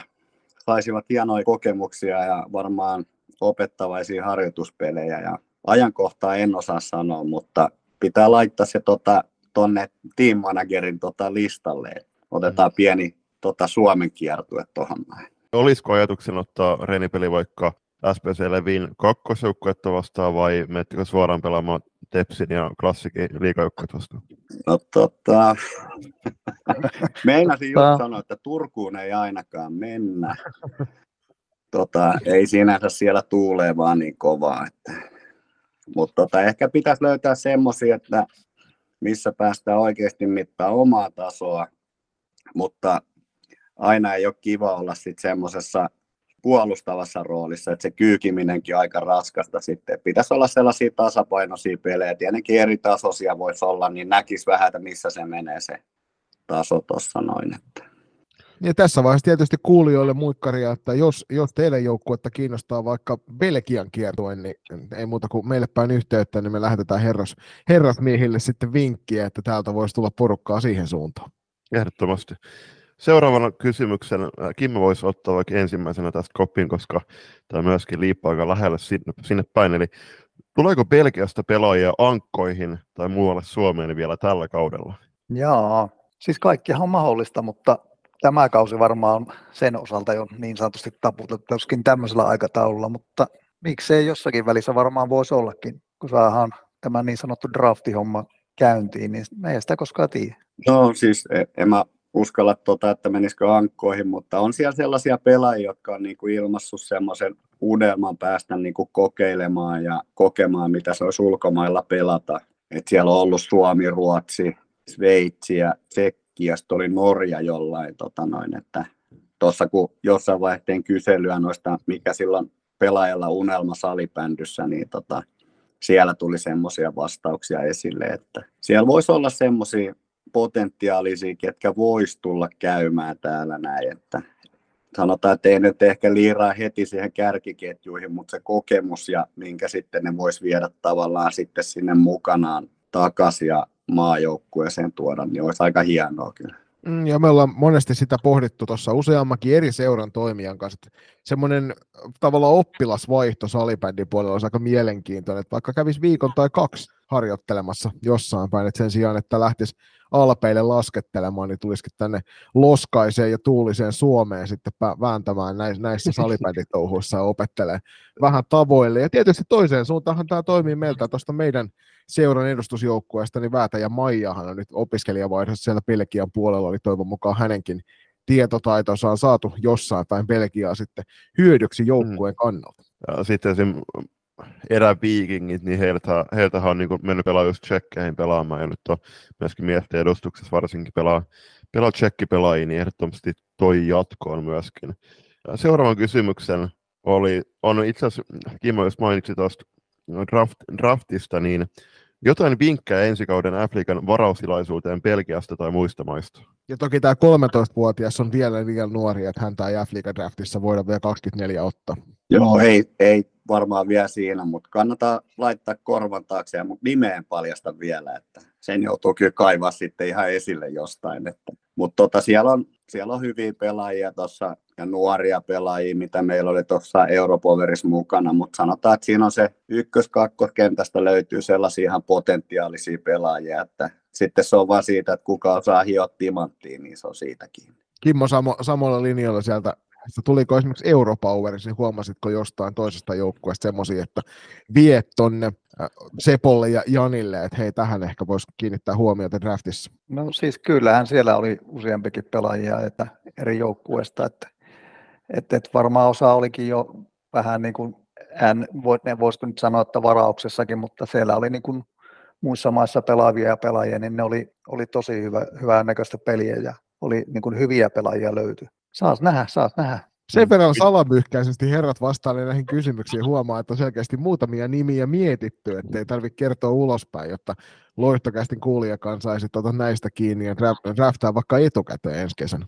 Hei, miten tuolla Europowerissa, jos nopeasti vielä palataan siihen, niin erottuksia oli jotkut pelaajat tosiaan yksilö taidolla, henkilökohtaisella taidolla eteenpäin, vai oliko se muillakin mailla niin lähinnä se joukkuepelaamisen kautta mentiin?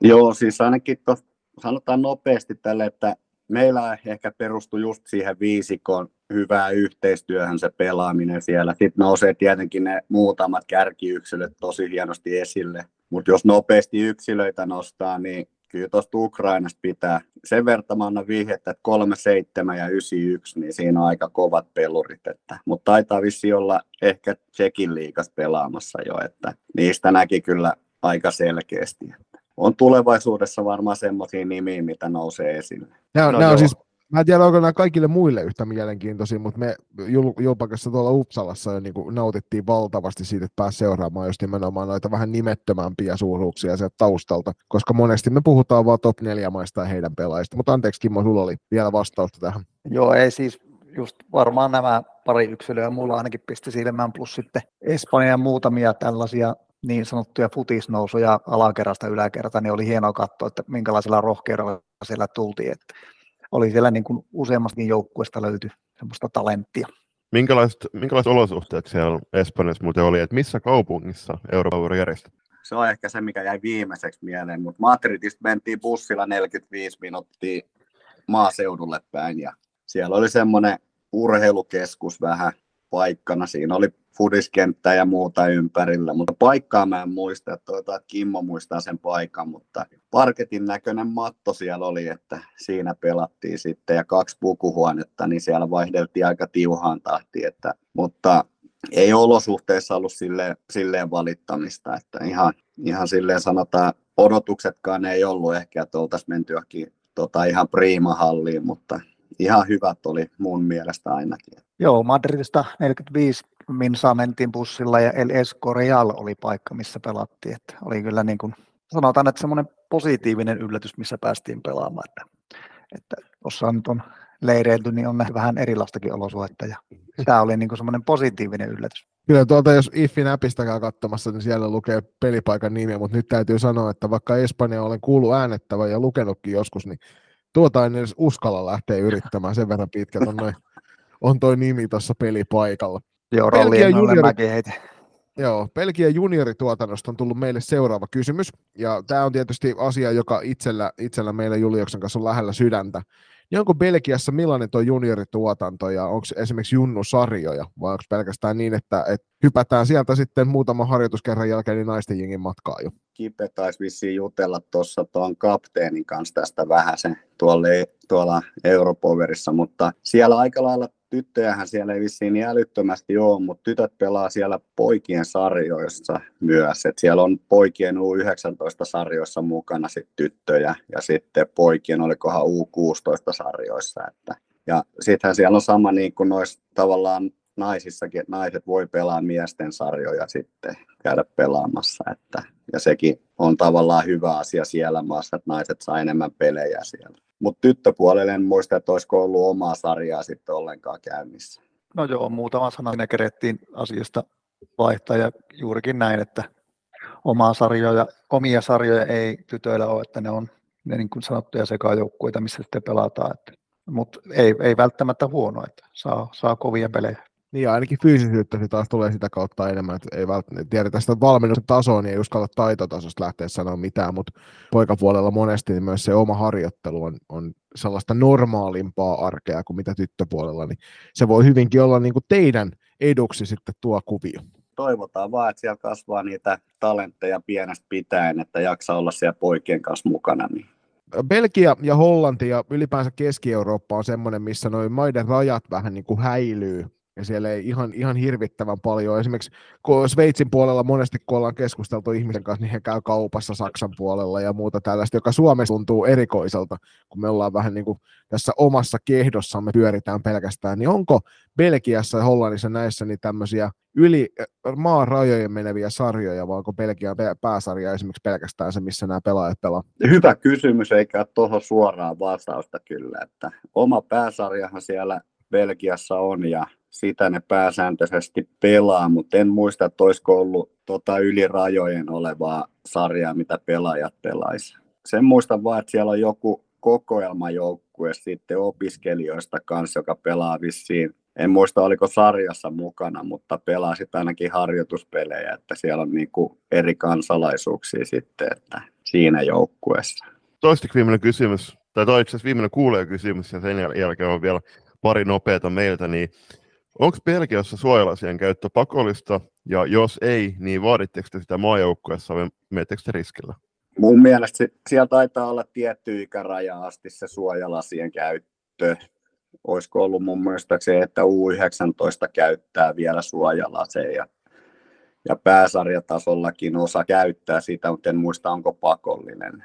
Me suositellaan suojalasien käyttöä, mutta ei me voida lähteä välttämättä sitä ihan pakottamaan, että pitää sitä tietenkin tiedustella tuossa noin, että mun mielestä aika hyvin tuossa osa käytti kyllä tuolla turnauksessakin suojalaseja, että jo tuollaiset niin kuin jotkut kärkipelaajat käytti niitä, mutta ei siinä mun mielestä lä, niin kuin kaikilla läheskään ollut sitä sitten, että en tiedä, pitää aina muistaa, että onko sellaista kuinka helppo siellä Belgiassa mahdollisesti saada, että esimerkiksi siellä, missä ollaan leirejä pidetty, niin en ole yhtään sporttiliikettä nähnyt, niin en ole kyllä nähnyt yhtään sählytavaraakaan siellä. Siinä on sitten herroilla maahan, liikkeen paikka. Ai pikku business Niin, sivubisnes. Tämä tulee meiltä. Nyt oli kiitos vaan kuulijoille kaikista noista kysymyksistä jälleen kerran. Ja tosiaan, jos sieltä muutama teidän nimenomainen kysymys jäi välistä, niin se johtui siitä, että, että ne oli sitten yhteydessä noiden meidän kysymysten kanssa. Mutta meidän loput pari kyssäriä ennen kuin sitten lähetetään herrat viettämään päivää, niin on se, että, että koska Belgian maajoukkue kokoontuu seuraavan kerran.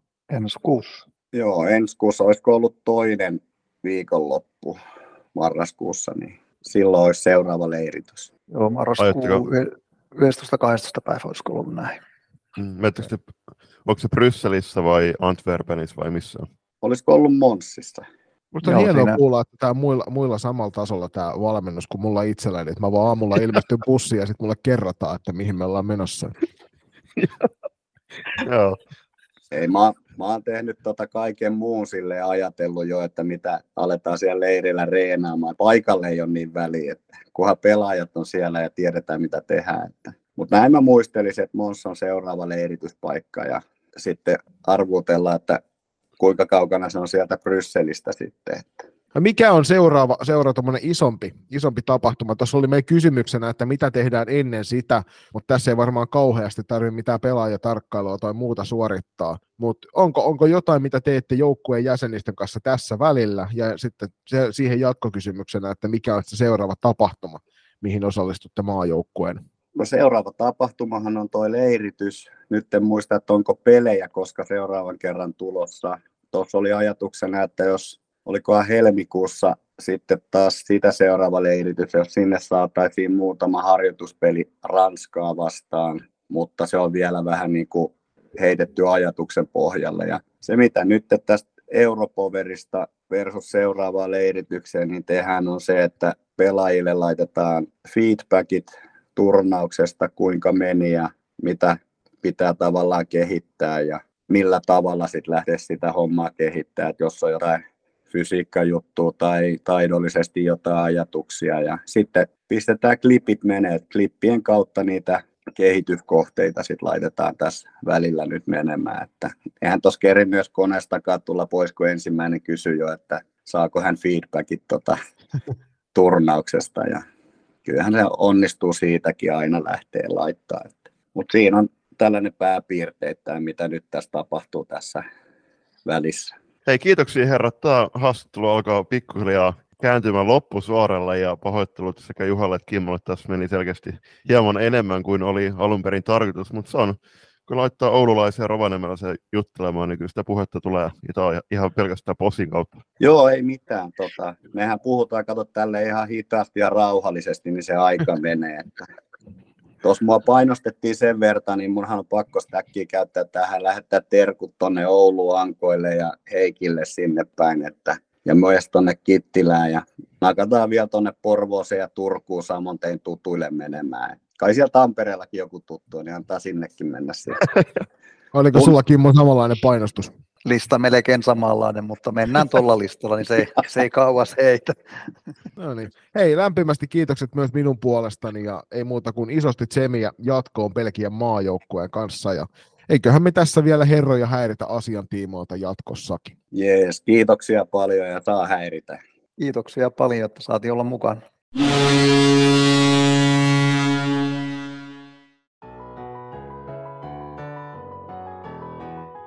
Kylmä Red Bull, parkinkenttä ja kuulokkeissa loistokästä. Päätöserässä vastaillaan nyt heti alkuun äh, meidän IG-storissa esitettyyn kysymykseen, eli siinä kyseltiin, että miten se jaksokuva liittyy, liittyy Belgiaan, niin tuli aika väsyneet vastauksia, eli siellä oli muun muassa Kimmo Tikkanen ja sitten jakson vieraat. Okei, joo, ihan ok vastauksia, mutta me oltiin jo kerrottu, että ne on me, meidän vieraina, eli äh, Jonilta loistava loistava nokkela tämmöinen löytö siihen jaksokuvaan, eli tämä jaksokuva esittää, okei siinä oikeassa nähtävyydessä ei ole salibändipalloja, mutta mut kuitenkin niin tämä atomium on roostumattomasta teräksestä valmistettu 92 metriä korkea atomi, jonka hiukkasia yhdistävät liukuportaat ja Tämä löytyy Brysselistä. Kannattaa mennä paikan päälle katsomaan sitten, kun menet muun muassa niitä Belgian maajoukkueen harjoituspelejä seurailemaan tuossa tulevana keväänä. Me sen sijaan suunnataan kohti Suomen maajoukkuetta. Ja otetaan tähän kolmannen erä alkuun nyt poikkeuksellisesti loistokästin Suomen maajoukkueen nostot, koska nyt tällä viikolla, kun tätä kuuntelet, niin ensimmäinen 11. julkaistaan Suomen maajoukkue. Me ollaan Julpakassa siellä paikan päällä, mutta me ei laiteta jaksoa tähän väliin. Joten nyt ollaan etunenässä siinä ensimmäisessä junan vaunussa kuuluttamassa omia valintojamme. Ja meillä on näihin Julppa tiettyjä perusteluitakin, muun muassa se, että edelliset kaksi EFTtä on aika selkeästi näyttäneet, että minkä rungon Kurronen ja adjutantit haluavat mukaan tänne Singaporeen. Yritin taas tässä nauhoitusviikkona katsoa meidän Drive-tiedostoja, koska siellä ollaan nämä kaksi viimeistä tuotantokautta, niin jokainen jakso laitettu, jakso, jakson käsikirjoitus laitettu talteen, koska sit se on hauska niitä, niitä selailla jälkikäteen. Ja yritin katsoa itse asiassa tätä, se oli niin kuin meidän toinen kausi, eli 2021 syksyllä, kun me spekuloitiin ja julkistettiin silloinkin äh, Uppsalan MM-kisoihin Suomen joukkue, en jaksanut nyt, pahoittelut siitä kaikille, en jaksanut kuunnella sitä jaksoa ja katsoa, että mikä, mitkä ne meidän, meidän pelaajanastot oli, mutta tässä siis täysin samaa mieltä, me ollaan yhdessä tämän joukkueen nyt kasattu, ja täytyy se mainita, että, että uskoaksemme nytten meillä on kaiketi hyvin samanlainen joukko, mitä Kurronen loppujen lopuksi valitsee, koska vaikka tähän joukkueeseen oltaisiin haluttu vaikka niin tämän kauden esitysten, seuraajoukkueesitysten perusteella, moni olisi voinut heittää vaikka Suvi Hämäläisen, Sofia Mittentaakin, Ida Mettelän ja Taru Nurmanin nimet, niin heitä ei ole nä- näkynyt nyt tuolla EFTssä, ja näistä ylipäätään taisi No Mettälä ja Mittentaak oli leirityksessä kyllä niin, silloin kyllä. kesällä, mihin sitten taas tuli puolestaan, äh, oliko Kira, ei kun Henrika Maikola Olivia tuli Pietilä. ja sitten tuli Olivia Pietilä paikkaamaan heitä, kun he lähti röntyyn takaisin. Niin ei, he ei ole sen jälkeen esiintynyt maajoukkueessa, niin kyllähän se jouk- joukkuekohesion kannalta, niin onhan se nyt vaan fakta, että todennäköisesti se tullaan,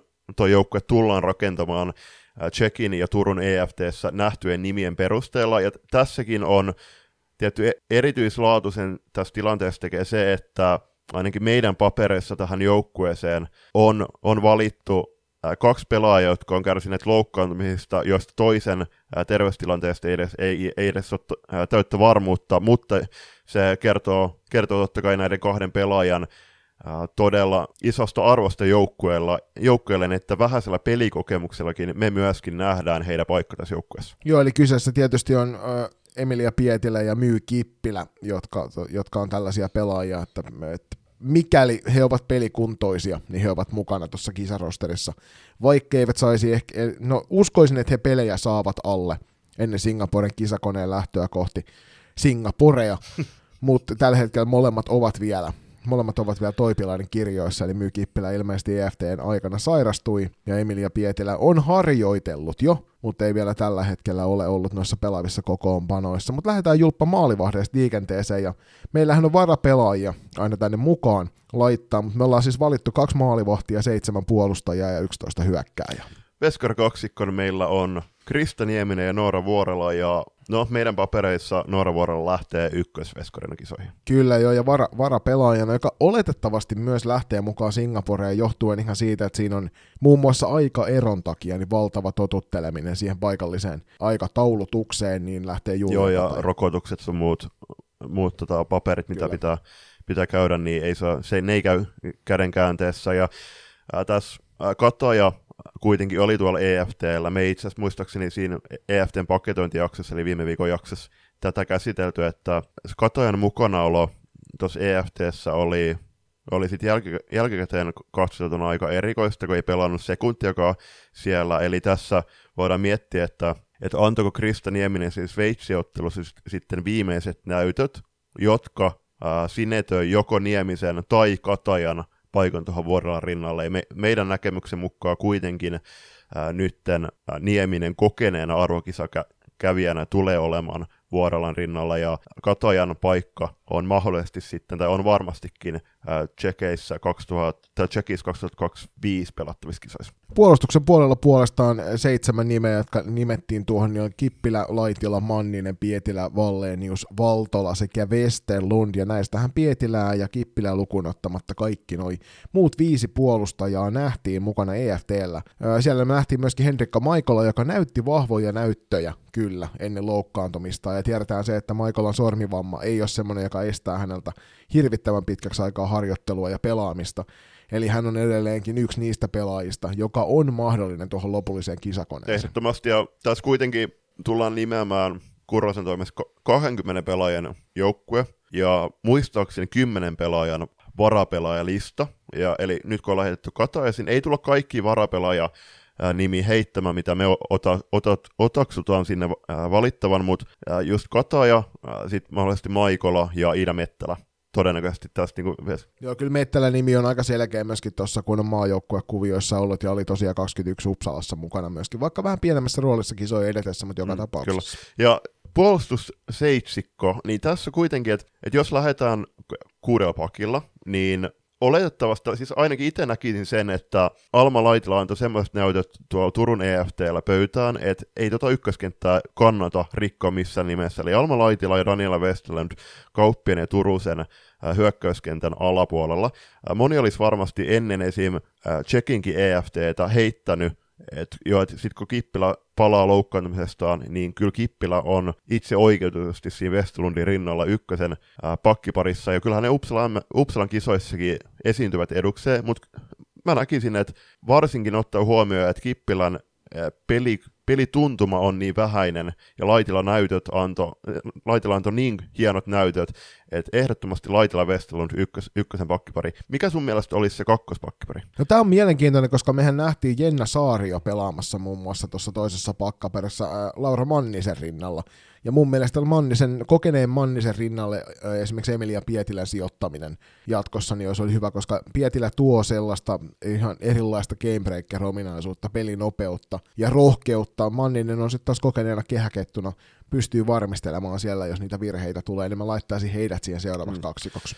Mä oon samoin linjoilla siihen, just ottaa huomioon, että mikä se Pietilän pelikunto on, niin näkisin, että Kippila on myöskin siihen mahdollinen, mutta mä eh, jos jos mietitään, että, että nämä pelaajat olisi kuitenkin kunnossa, mutta ottaa huomioon se, että Kippilän loukkaantuminen on ollut niin pitkä, niin muun papereissa Kippilä olisi se seitsemäs pakki, joka tulisi sitten erikoistilanteisiin ja rankkareihin mukaan. Ja EFTllä vahvoja näyttöjä antanut Mia Valleen, jos kuuluu tuohon meidän kolmanteen pakkipariin, ja hänen rinnallaan sen jälkeen, kun hyökkäyksessä siirrettiin puolustukseen, niin Ulla Valtola, on ehdo, se, oli hyvä, se oli hyvä ja tasapainoisen näköinen pakkipari, kun mm. he oli kentällä. Joo, samaa mieltä, ja Valtola löytyy kuitenkin myöskin semmoisia Gamebreaker-ominaisuuksia, kuten Emilia Pietilällä, jonka myötä nyt oikeastaan jokaisessa kolmessa pakkiparissa olisi sitten vähän vasta, vastaavaa.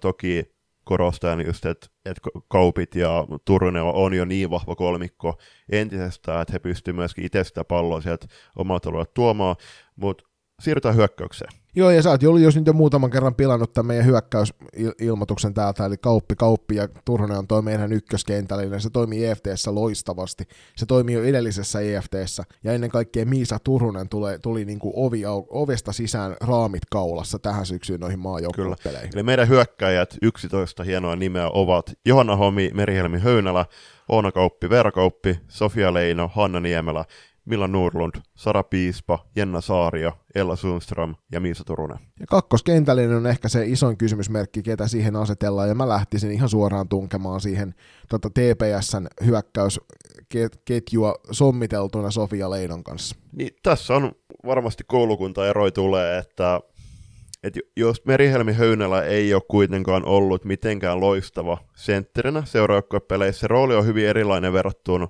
verrattuna just seuraajoukkuepeleihin, koska siellä pystyy myöskin ottamaan just huomioon F-liigan taso versus KV-pelit, että siellä Mersu pystyy kuitenkin myös hyökkäyspäässä olemaan tosi iso nimi ja tuottava pelaaja siellä. Et mä voi, hyvät kuulostaa toikin, mutta mä voisin hyvin heittää esim.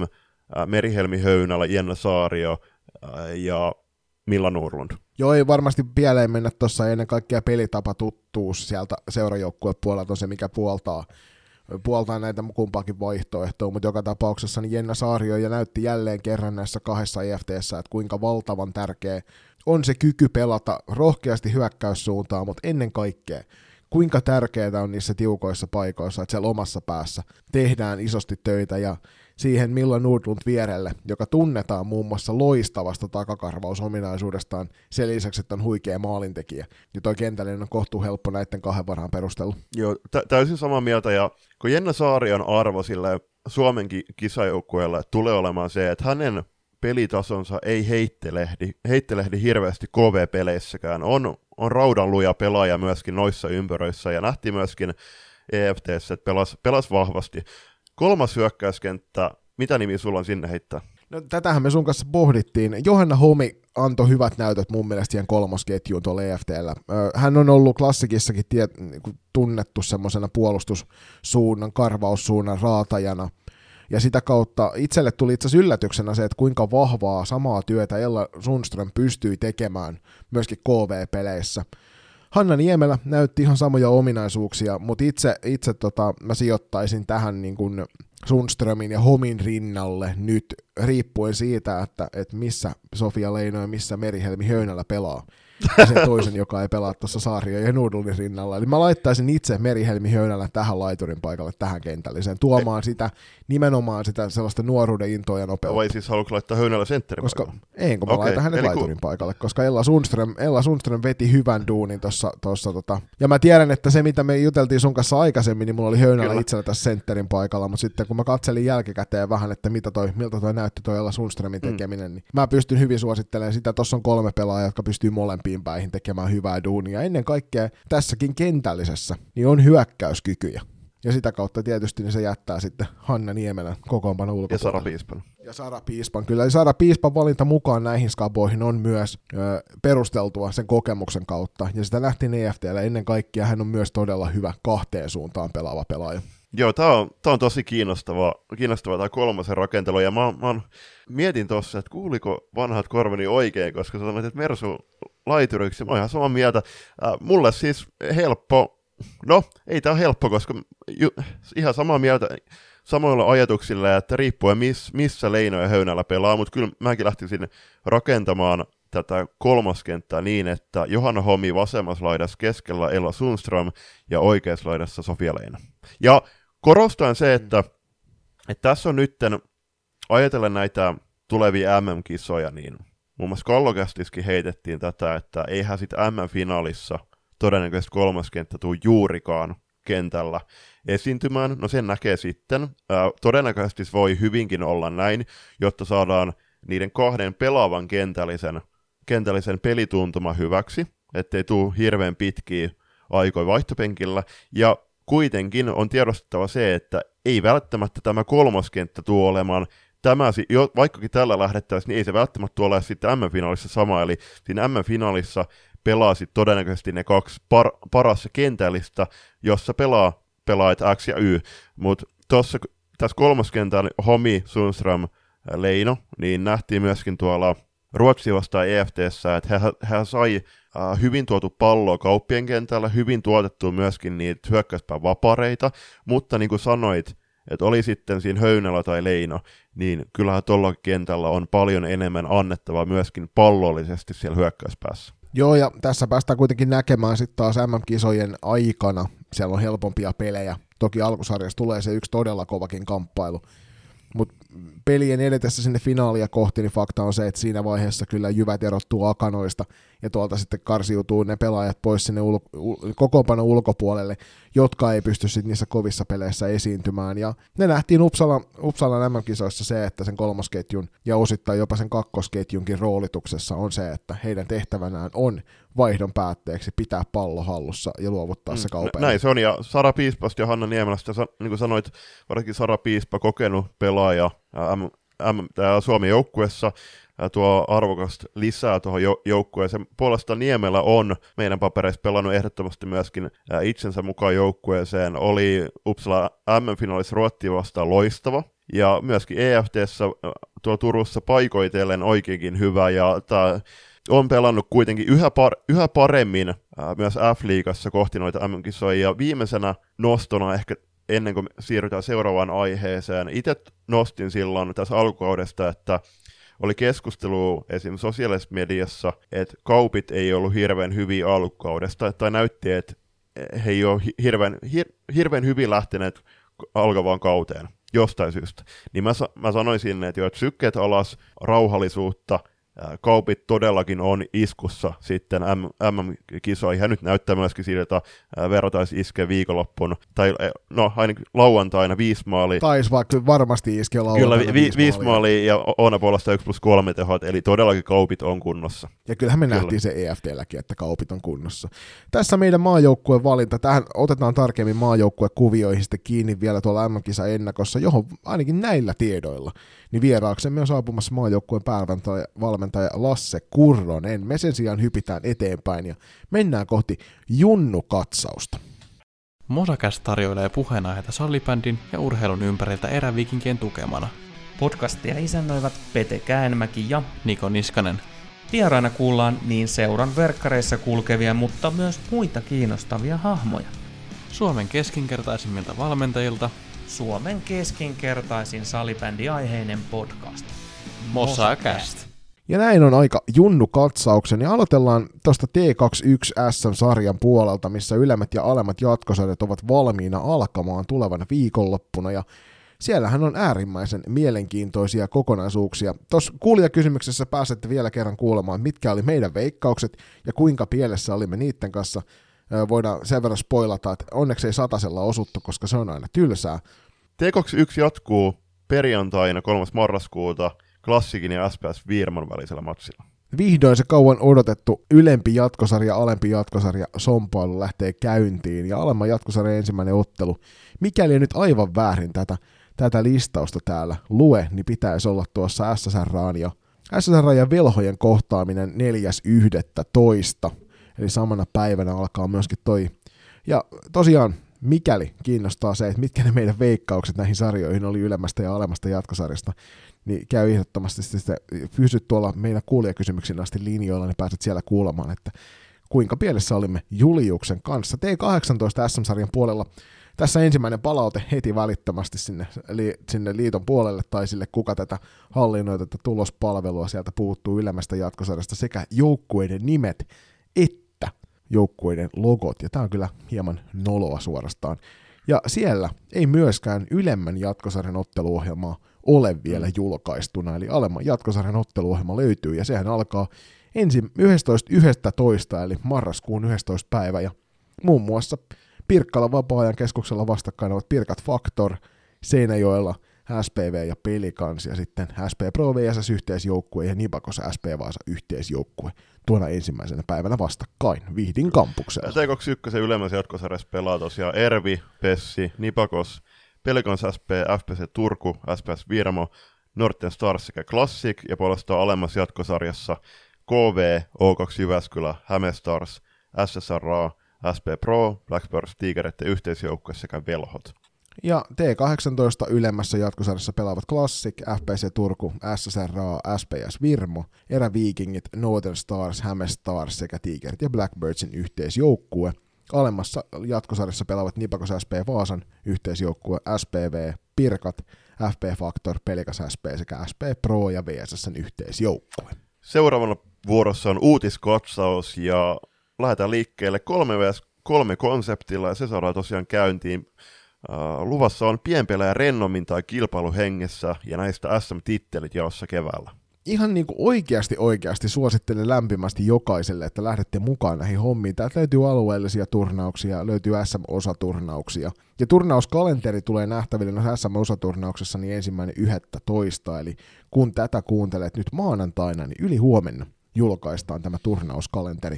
Ja siis mä, mä näin itse henkilökohtaisesti livenä paikan päällä tuolla SM-viikolla, olympiakomitean järjestämällä SM-viikolla 3-3 SM-finaalit. Se oli hauskaa, rennon letkeä meininkiä, musiikki pauhas koko aika, pelaajilla oli hauskaa kentän puolella, katsojilla oli hauskaa siellä katsomossa. Se näytti itselle omaan silmään just semmoiselta sopivalta toiselta turnausmuodolta, mitä me ollaan kaivattu. Ja tätähän esimerkiksi me kuultiin tuolta Sveitsissä taannoin pelanneelta Laura Pakariselta tuossa EFTn aikana, niin hän taustoitti, että Sveitsissä pelataan 3-3 sarjoja ympäriinsä, ja se on nimenomaan oheissarja tämän 5 5 ulkopuolella. Sitä pelataan niin junioreissa kuin miehissä että naisissa, ja monesti ö, kokeneet kehäketut maajoukkue puolelta, oliko nyt Hofpowerin veljekset, jotka siinä tuli mainittu Sveitsin maajoukkueesta tuttuja, ja lopettivat maajoukkueuransa, lopettivat siellä liikauransa ja hyppäsivät pelaamaan sen jälkeen näitä 3 vs 3 pelejä, niin sen kautta myöskin ihan pienissä, pienissä, pienissä kyläpahasissa Sveitsissä pelataan sitten tätä sarjaa, ja se on kyllä tosi mielenkiintoista, ja sen takia loistokästiltä lämmin suositus siihen, että osallistut myös Suomessa 3 Kyllä, ehdottomasti. 3 vs 3 se ei astu missään nimessä 5 vasta vitosen varpaille, vaan tarjoaa loistavan pelimuodon myöskin joukkueille, jotka ei välttämättä saa sitä jo jengiä kasaan 5 vs 5 peleille, ja onhan toi 3 vs 3 muutenkin hauskaa ajanvietettä kavereiden kanssa, ja just se mahdollistaa sen, että hieman pienemmällä kokoonpanon lähdetään, lähdetään pelaamaan. Ja myös tota alueturnaukset, niin niiden toi otteluohjelma julkaistaan ensimmäinen 11. Ja muistutetaan tässä vielä samalla se, että ensi vuoden syyskuussa, eli syyskuussa 24 pelataan sitten pihapeliviikolla myös näitä 3-3 pelejä, ja noita turnaustapahtumia, niin niitä voidaan hakea ensi, kuus, ensi vuoden syys, huhtikuusta lähtien, eli nyt ei muuta kuin hoksottimet esille tämänkin asian tiimoilta. Viimeisenä uutisena on Lahden MM-kisojen, eli U19 M-kotikisojen lipunmyynnin aukeaminen. Jos olet nukkunut kiven alla tai ehkä mahdollisesti veneen alla tähän mennessä, etkä ole seurannut meitä, etkä sosiaalista mediaa tai internettiä, niin et toki tiedä, että 8-12 päivä pelataan Lahti Energia Areenalla U19 MM-kilpailut, ja nyt tosiaan on mahdollista lähteä näitä lippupaketteja hakemaan. Sieltä löytyy päivä, löytyy turnaus, löytyy vippilippu, ja saman lipulla pääsee seuraamaan koko päivä sekä A- että B-areenoiden pelejä. Ja nämä, nämä pelithän pelataan kaikki tuolla Lahti Energia Areenalla. Numeroimattomat paikat, eli mikäli ostat lipun, niin mene ajoissa ja laita se takapuolesi hyvään paikkaan, niin pääset katsomaan noita matseja. Suomi avaa turnauksessa 8.5. jolloin vastassa on mm. Puola. Mm. Halvimmillaan noi liput on lapsille, eli 4-15-vuotiaille 11,5 euroa päivässä, alennusryhmille 15,5, aikuisille 25,5 ja sitten kun mennään kohti mitalipelejä, niin hinnat hieman kasvaa. Ja turnauslippu, niin näistä lapset 4-15-vuotiaista ja näet koko turnauksen kaikki ottelut halutessa paikan päällä hinta on 47,5, alennusryhmille 78,5 euroa ja aikuisille 114,5 euroa ja VIP-liput päiväkohtaiset, niin ne saat 65, 65,5 euroa hintaa. Ja se täytyy Julius sanoa, että jos viisi päivää vietät Lahdessa katsomassa maailmanluokan salibändiä, niin 114,5 euroa ei ole noista kaikista peleistä todellakaan pahan luokan hinta. Eli nyt, jos koskaan, on hyvä hetki ruveta valmistautumaan myös noihin toukokuun kisoihin, ja siellä myös loistokäs tulee olemaan paikan päällä ehkä vähän isommankin symposiumin järjestäjä osapuolena. Kuulijakysymykset päättää tutu, totutusti myöskin tämänkin jakson, ja kiitos, kiitoksia kaikille.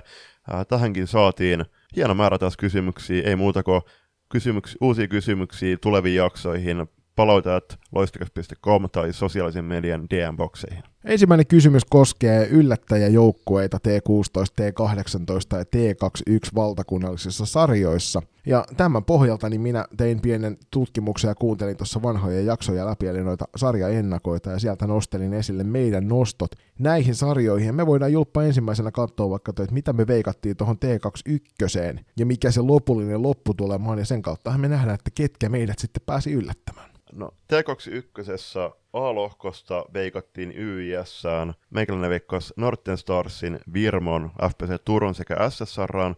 Sulla puolestaan oli Norten Stars, Virmo, Nipakos sekä FPC Turku, ja miten se kävikään? No se meni sillä tavalla, että minulta osui Northern Stars, Virmo, Nipakos ja FPC Turku. Ja sinulta puolestaan se ohiosuma oli tuo SSR, joka ei onnistunut tuonne itseään ylempään taulukkoon selvittämään. Eli Nipakos oli se joukkue, jota et veikannut itse, ja Nipakoshan meni ja voitti tuon lohko vielä Joo, kaiken siis lisäksi. Se oli erinomainen nosto sulta, ja kyllä mä sanon, että itselle se oli pienoinen yllätys, eli Nipakos on mun ensimmäinen yllättäjäjoukkue näissä sarjassa. Joo, ja se on ennen kaikkea niin kuin positiivinen yllättäjä. Mä lasken sen, että vaikka itse en ankkoja laskenut mukaan tuohon, niin ankat jäi pisteellä ulos ylemmästä jatkosarjasta, eli ankat on sitten taas puolestaan ehkä se negatiivinen yllättäjä tuossa A-lohkon B-lohkossa äh, sulta jatkoon Ervi, Classic, Hämestars sekä Velhot, ja muuta puolesta Ervi, Classic, KV sekä Hämestars. Ja tässähän me osuttiin julppa tasan Ervi ja Classicin verran molemmat, eli PSS ja Pelikans molemmat yllättivät meidät, ja tämä on nyt positiivinen yllätys, ja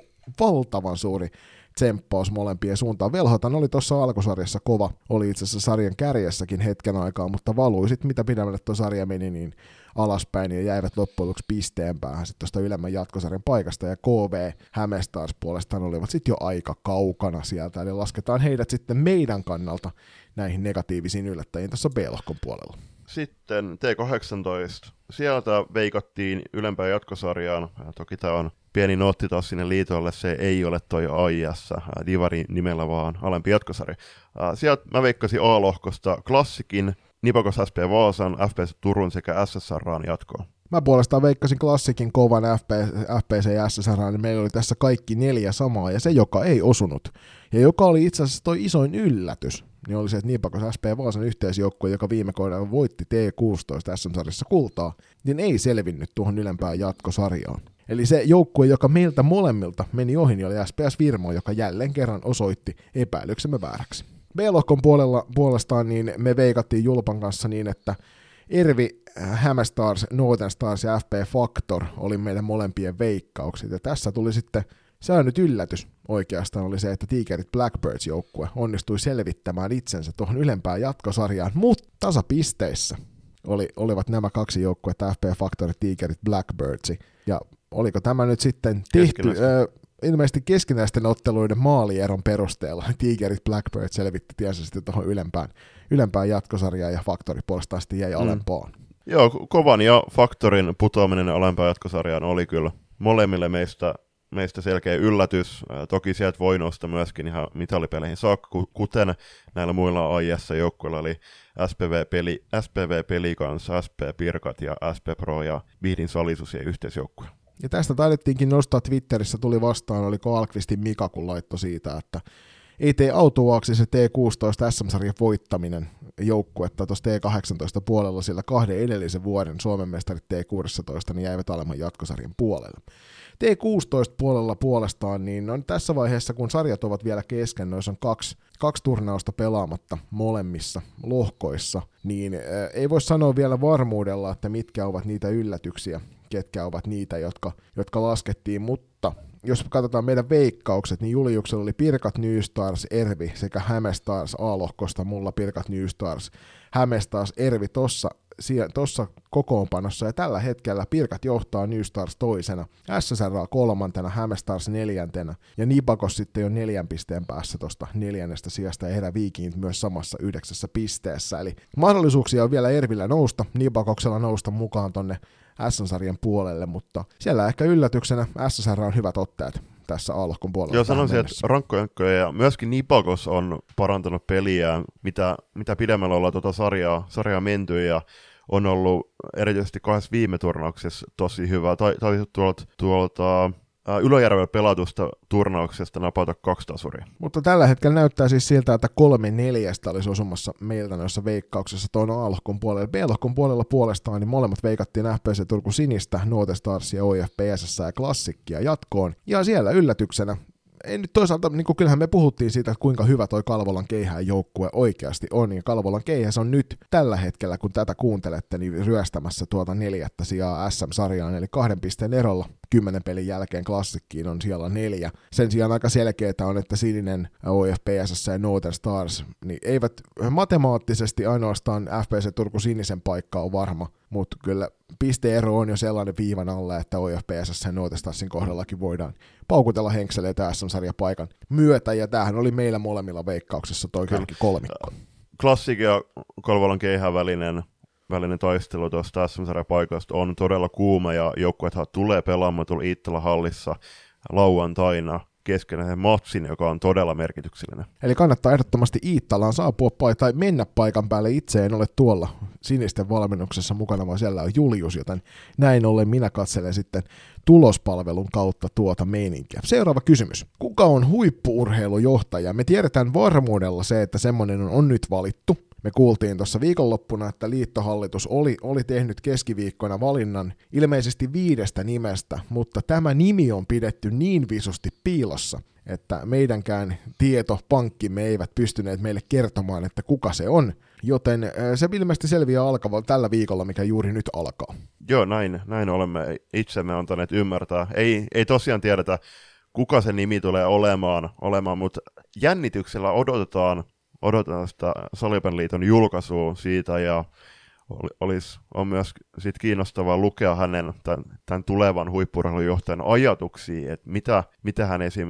tulevana keväänä pyrkii lajikentällä tuomaan. Joo, ilmeisesti ensimmäinen ensimmäistä aloittaa sitten valtakautensa hän, ja tähän liittyy tuo seuraava kysymys, joka meille tuli, eli miten uusi huippurheilujohtaja suhtautuu nais- ja tyttösalibändin kehittämiseen, ja sehän mikä meillä on varmasti tiedossa on, että nais- ja tyttösalibändin puolella kasvuvaraa on enemmän kuin poikapuolella ja miespuolella, Eli toivon mukaan uusi huippuurheilujohtaja suhtautuu äärimmäisen positiivisesti tyttöjen naissalibändin kasvattamiseen tulevina vuosina. Täsmälleen samaa mieltä ja toivottavasti tämä tuleva huippuurheilujohtaja myöskin ottaa nöyränä vastaan sitten äh, lajikentältä saamansa viestit ja sen avun, mitä myöskin tyttö- ja naissalibändiskene mahdollisesti ja todennäköisesti tulee tarjoamaan ja varmasti tulee tarjoamaan. Seuraava kysymys liittyy tuolla pääkallon foorumeilla muun muassa käytyyn isoon keskusteluun juniorivalmentajista ja maajoukkuevalmentajista ja F-liigan valmentajista. Kysymys kuuluu, onko Suomen juniorivalmentajien taso riittävä? Ja jos minulta kysytään, niin tietysti ensimmäisenä peilaan omaan itseeni ja voin sanoa, että ei. Onhan se ta- taso varmasti, se kirjo on todella, todella värikäs ja laaja, Uh, huiput on huippui, uh, ja sitten sieltä tulee, tulee taustalta sit muun muassa vaikka pelaajien vanhempia, jotka ei sitten ole esimerkiksi... Joista on... osa on todella loistavia valmentajia, niitä nähdään myös F-liigan puolella, mutta paljon myös nähdään semmoisia tavallaan puoliväkisin niin. pakotettuja siihen Juuri rooliin. Niin silloin, silloin se valmennuksen tasokaan ei välttämättä ole riittävä. Juuri näin, ja näkisi myöskin näissä, että, että oli, on se sitten kokematon valmentaja, joka hyppää, hyppää val, valmennuspestiin, tai sit, ja sitten on, on se sitten äh, jonkun pelaajan vanhempi, mutta mitä pidemmälle tämä valmentaja saadaan pidettyä joukkueessa, seurassa ja tarjottua hänelle sopiva, sopivan haastavia pesteitä, mielekkäitä pestejä, niin varmasti sitä äh, suuremmalla motivaatiolla hän myöskin suhtautuu siihen, siihen työhönsä ja tarjoaa sitten parastaan ja mahdollisesti myöskin kouluttautuu lisää. Ja sitä, sitä kautta saadaan myöskin äh, näille joukkoille sitten pidempiaikaisia pestejä, jotka, joissa on varmasti omat hyvät puolensa äh, versus siitä, että jos, jos joka kaudelle joudutaan sitten vääntämään esimerkiksi vastuuvalmentajana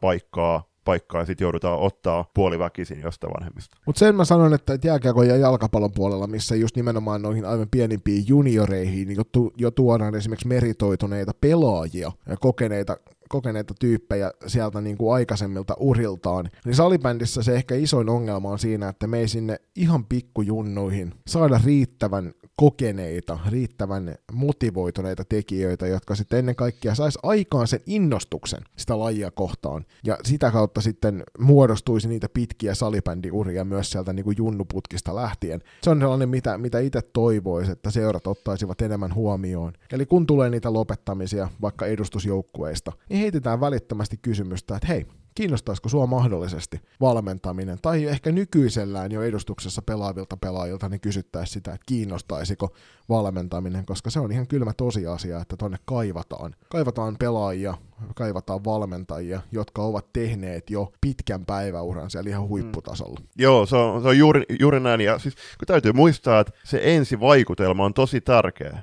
Tiedetään, että, että on myöskin, myöskin tarinoita, missä pelaajat esimerkiksi Säpä koulussa, niin yhden reenin jälkeen lopettaa, vaan sen takia, että se valmentaja, valmentaja tai vetäjä siellä ei ole ollut miellyttävä, ei ole, osannut, ei ole osannut omaa hommansa, on palannut sitten useamman vuoden jälkeen takaisin lajiin tämä pe- lopettanut pelaaja ja sitten saanut sen kipinän takaisin siihen lajiin. Eli tärkeää olisi myöskin, että just sinne ihan pienimpiin junnuihin saataisiin niitä loistavia, innostavia valmentajia ja ohjaajia, jotka saisi sytytettyä näissä nuorissa pelaajan alussa sen kipinän, ja jotta saataisiin sitten juurikin sieltä ihan nuoremmista lähti, Äh, lähtien sitä pelaajamassaa myöskin kasvatettua. Tämä on semmoinen keskusteluaihe, mihin me toivotaan kyllä teiltäkin sitten lisää inputtia. Eli jos tulee mietteitä, ajatuksia, äh, haasteita, lisää kysymyksiä, niin heittäkää meille päin palautet loistokäs.com tai DM:n kautta vaikka Twitterissä tai Instagramissa, niin päästään sitten ottamaan niitä esille. Seuraava kysymys on semmoinen, missä on aika voimakas ö, mahdollisuus Julius isoon, isoon palauteryöppyyn. Ja sen takia alustellaan tätä vähän enemmän. Eli kysymys kuuluu Suomen kovimmat tyttösalipäin salibändin seurat. Ja nyt ensimmäisenä meidän täytyy Julius sitten asetella se kysymys oikeisiin mittasuhteisiin, eli mitkä on ne kriteerit, millä me määritellään kovin tyttösalibändiseura Suomessa tai kovimpia tyttösalibändiseuroja Suomessa? No fakta on se, että, että jos me halutaan määritellä se siten, että seuralla on tarjota pelaajapolkuaine niistä nuorimmista junioreista liikatasolle saakka, niin niitä on harmittavan vähän kuitenkin lajikentällä. Tai tässä tapauksessa tietysti pääsarjatasolle, kun nyt myös tuo Divari on pääsarjataso. Me voitaisiin ehkä avata sitä myös sen verran, että, että naisten edustuksen täytyy pelata ensimmäisellä kolmella sarjatasolla. Eli Suomisarja olisi silloin se seuraava taso siitä, mihin me ulotetaan toi, toi keskustelu. Jos pääsarjatasolle, jos se, jos se vain viedään, niin silloin noita joukkueita, jotka niissä pelaa, niin ei kuin 22 kappaletta. Nä, nä, joka automaattisesti sulkee tosi monta näin, hyvää tyttösalibändiä. Näin se on, mutta äh, sanotaan näin, että itse näkisin tässä, tässä myöskin sen, että jos me se raja asetetaan sillä, että sen Uh, edust- naisten joukkueen pitäisi pelata kolmella eko- ekolla sarjatasolla, niin näkisin myöskin enemmän kuin mielelläni myös sen, että siellä sitten pelaa niitä junioreita. En sano, että niitä nuorempia junioreita, mutta esimerkiksi T21 tai sitten selkeästi myöskin sen, että, että ollaan, tai nähdään siellä edustusjoukkueessa seurassa junnupelejä pelanneita pelejä, pelaajia. Kyllä. Ja seuraava, seuraava varmaan kriteeri, mikä tähän asetetaan, on se, että sulla on joukkue mukana vähintään kahdessa, mieluummin kaikissa kolmessa valtakunnallisessa sarjassa, mitä tyttöjunioreissa pelataan. Ehdottomasti eikä täydy missään nimessä kuitenkaan olla, olla että ää, kaikki joukkueet pelaisi SM-sarjaa, vaan riittää, että on ykkösdivisioona, koska kuitenkin se, sitä arvoa myös... Tai alempi niin, koska se, että se arvo myöskin noille sarjoille, niin se kasvaa sille, vaan, vaan sitten, että me itse sitä nostetaan esille. Että ei, ei missään nimessä täydy jokaisen junioripelaajan vaikka pelata menestyäkseen tai tavoitellakseen hyvä, hyvä, hyvää pääsarjauraa tulevaisuudessa, että heidän täytyisi väistämättä pelata SM-sarjassa. Nyt halotaan vähän hiuksia tässä ja kysytään sitten vielä tarkentava kysymys juniorisarjoissa. Lasketaanko hyväksi junioriseuraksi vain silloin, kun sulla on aidosti jokaiseen näistä kolmesta valtakunnallisesta sarjatasosta osoittaa riittävästi pelaajia, että ne selviävät omillaan? Ehdottomasti. Ei, siis... Ja se sulkee heti välittömästi niin, jo muutaman siis, seuran niin, tosta, tosta, ja niin, näin siis, se pitää ollakin. Mä oon ehdottoman samaa mieltä. Nimenomaan, ei se, se on todella hienoa, että joukkue tai seura pystyy ilmoittamaan vaikka kolme T16, T18, T21 sarjoihin joukkueen, mutta kyllähän se, että jos sä katsot sitten niitä, niitä pelaajalistoja, sä tiedät vaikka tarkemmin sitä taustaa, millä ää, niitä joukkueet on rakennettu, niin ei se, se väistämättä ei, ei ole kestävää, että joukkueissa, joukkueiden runko on hyvin pitkälti samanlainen kuin nuoremmissa vaikka. Eli määritellään tämä näin, että jos samana päivänä pelataan naisten F-liiga F, äh, naisten divari ja Suomisarja-ottelut ja myös T21, T18, T16 valtakunnallisen sarjan pelit. Niin onko hyvän nais- ja tyttösalibändi seuran merkki se, että he pystyvät näinä päivinä edelleenkin viemään kilpailukykyisen joukkueen mm. kentällä? On. Mä oon ihan siis juuri, juuri noin, ja okei se kilpailukykyinen joukkue kanssa, kanssa että, että pystyäkö sinne laittamaan niitä taitavia, niin kuin, ne taitavimmat pelaajat. Mä näkisin myöskin tässä se, että, että just T16, T18, näissä junnusarjoissa, vaikka Suomisarjassa, niin ei siellä missään nimessä täydy olla. Siinä joukkueessa, niin tärkeää on myöskin, että, että ei siellä ole niitä pel- pelkästään niitä taitavimpia pelaajia, vaan se, että seura on pystynyt myöskin tarjoamaan sitten kuitenkin pelipaikan jokaiselle halukkaalle ja myöskin tarjoamaan sitten sitä peliaikaa, ettei tule niitä tilanteita, että, että kesken kauden ollaan vaikka jouduttu sitten tekemään se päätös, että oho, että ei, tämä, ei nämä pelaajat ole olleetkaan niin hyviä kuin mitä, ole, mitä luultiin. Tarjotaan heille nyt junnupelien sijasta vaikka loppukaudeksi jostain naisten divareista. Sa- sarjapaikka. Joo, ja sitten mä, sit mä mietin niin kuin enemmän sitä kautta, että, että jos, jos, noi päälle, jos sattuisi käymään, näinhän ei pitäisi olla, että on päällekkäisiä pele- sarjoja näin paljon, mutta on, onko esimerkiksi vaarana se, että jos näin kävisi, niin joku joukkue häviää esimerkiksi molemmat päivän ottelussa 0-14 sen takia, että sinne on pakko sitten raapi, ollut mm. raapia mukaan T10 niin, lähtien pelaajia, että selvitään ylipäänsä niin, toi, toi on totta, siis mä itse näkisin, näkisin sen, sen siten, että, että on tärkeää, että jokaisessa näissä joukkueissa on sitten se oma, oma ehjä pelaajarunko, ei, ei täydy missään nimessä olla, olla niitä, niitä ikäluokkassa huippuja, mutta ju, just se, ettei sinne jouduta sitten laittamaan, koska T2, olisiko T18 tai T21 tällä kaudella pelannut peräti joku T21 niin, T2, se oli, T12 ikäluokan pelaaja, jos se nyt ihan väärin katsoo, niin on siis ihan jäätävä. En, en tiedä, että, että miten seurassa edes oikeasti jouduttu päätymään tuohon tilanteeseen. Saati se, että miten pelaajan vanhemmat ja seura on antanut sitten luvan mennä pelaamaan noihin peleihin, niin mä näkisin sen, että tärkeää on, että noissa jokaisessa joukkueessa on, on juurikin se iso pelaajarunko, ja nimenomaan, nimenomaan että ne pelaajat, jotka sitten pelaa siinä ottelussa, että ne on koko kauden päässyt reenaamaan sen joukkueen kanssa. Niin, tämä tarkoittaa nyt sitä jo, että päällekkäisyyksien sattuessa pahimmilleen, niin noiden joukkueiden jokaisen runkoon täytyisi mahtua semmoinen 10-12 pela- pelaajaa plus maalivahti, eli jos lasketaan siihen, että siihen kuuluu nyt se naisten, naisten tota, liigajoukkue tai divarijoukkue tai suomisarjajoukkue ja noin kolme junnujoukkuetta, niin se jo itsessään pitää sisällään semmoisen 50 mm. pelaajaa plus maalivahdit niihin. Ja tämä on siis minimi, että noissa ikäluokissa tarvii olla niin paljon pelaajia, että siellä selvitään.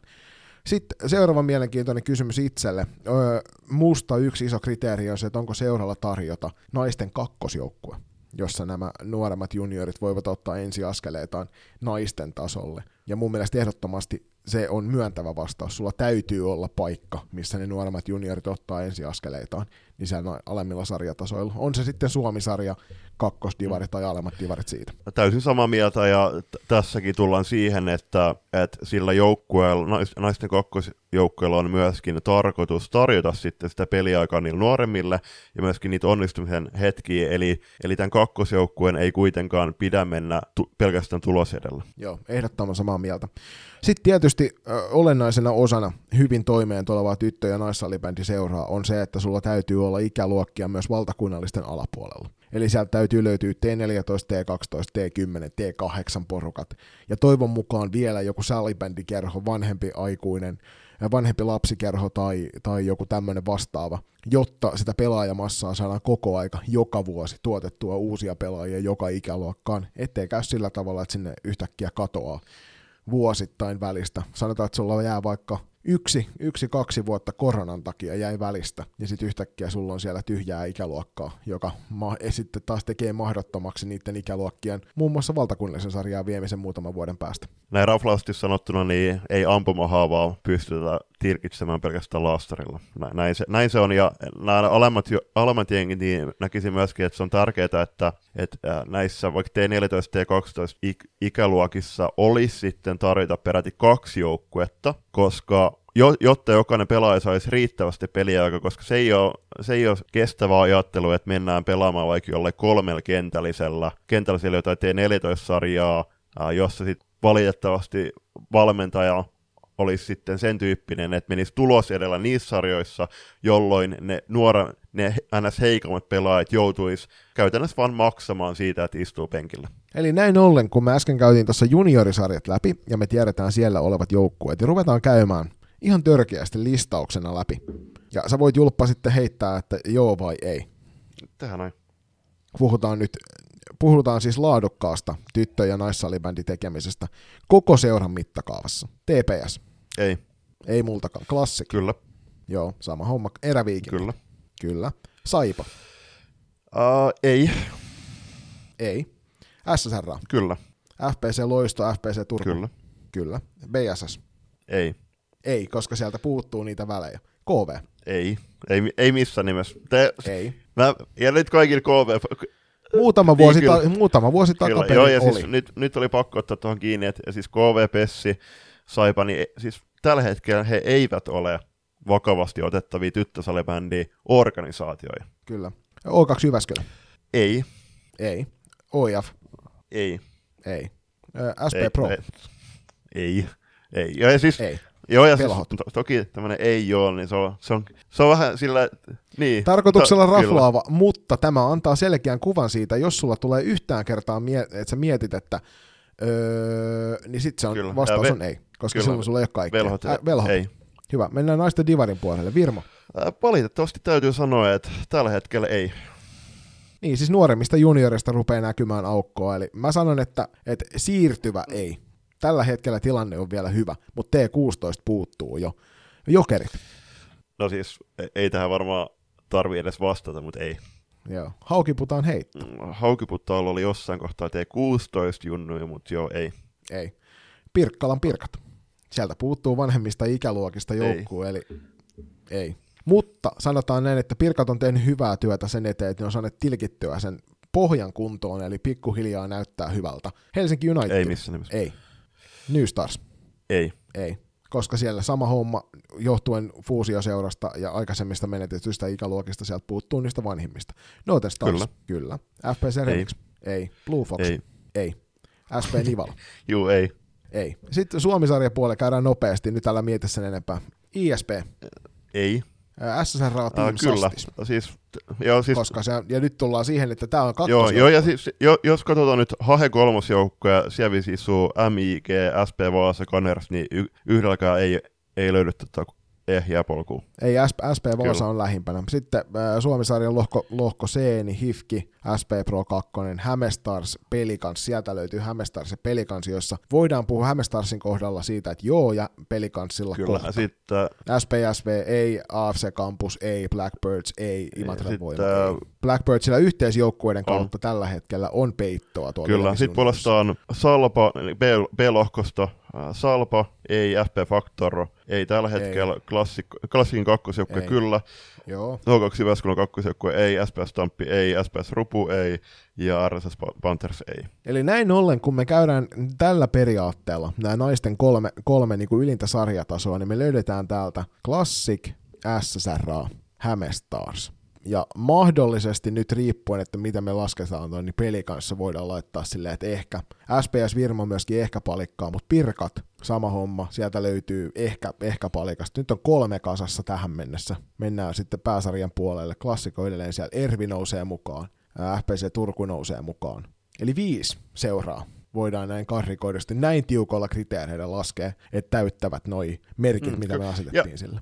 Tästä, ennen kuin mennään viimeiseen kysymykseen, niin tästäkin toivottaisiin käytävä keskustelu, on sitten sosiaalisessa mediassa, WhatsApp-ryhmissä, ää, mi- missä vaan, ää, ja mielellään myöskin käydään lisää keskustelua teidän kuulijoiden kanssa tästäkin aiheesta, vaikka DM-boksien kautta, laittakaa palaute sähköpostiin, ää, tai tähänkin, jos haluatte antaa oman osuutenne tähän keskusteluun myöskin julkisesti, ää, kuitenkin nimettömänä, niin laittakaa vaikka seuraavan ensi viikon jaksoon tarkenta, lisätarkentavia kysymyksiä tai ää, omia ajatuksia tästä.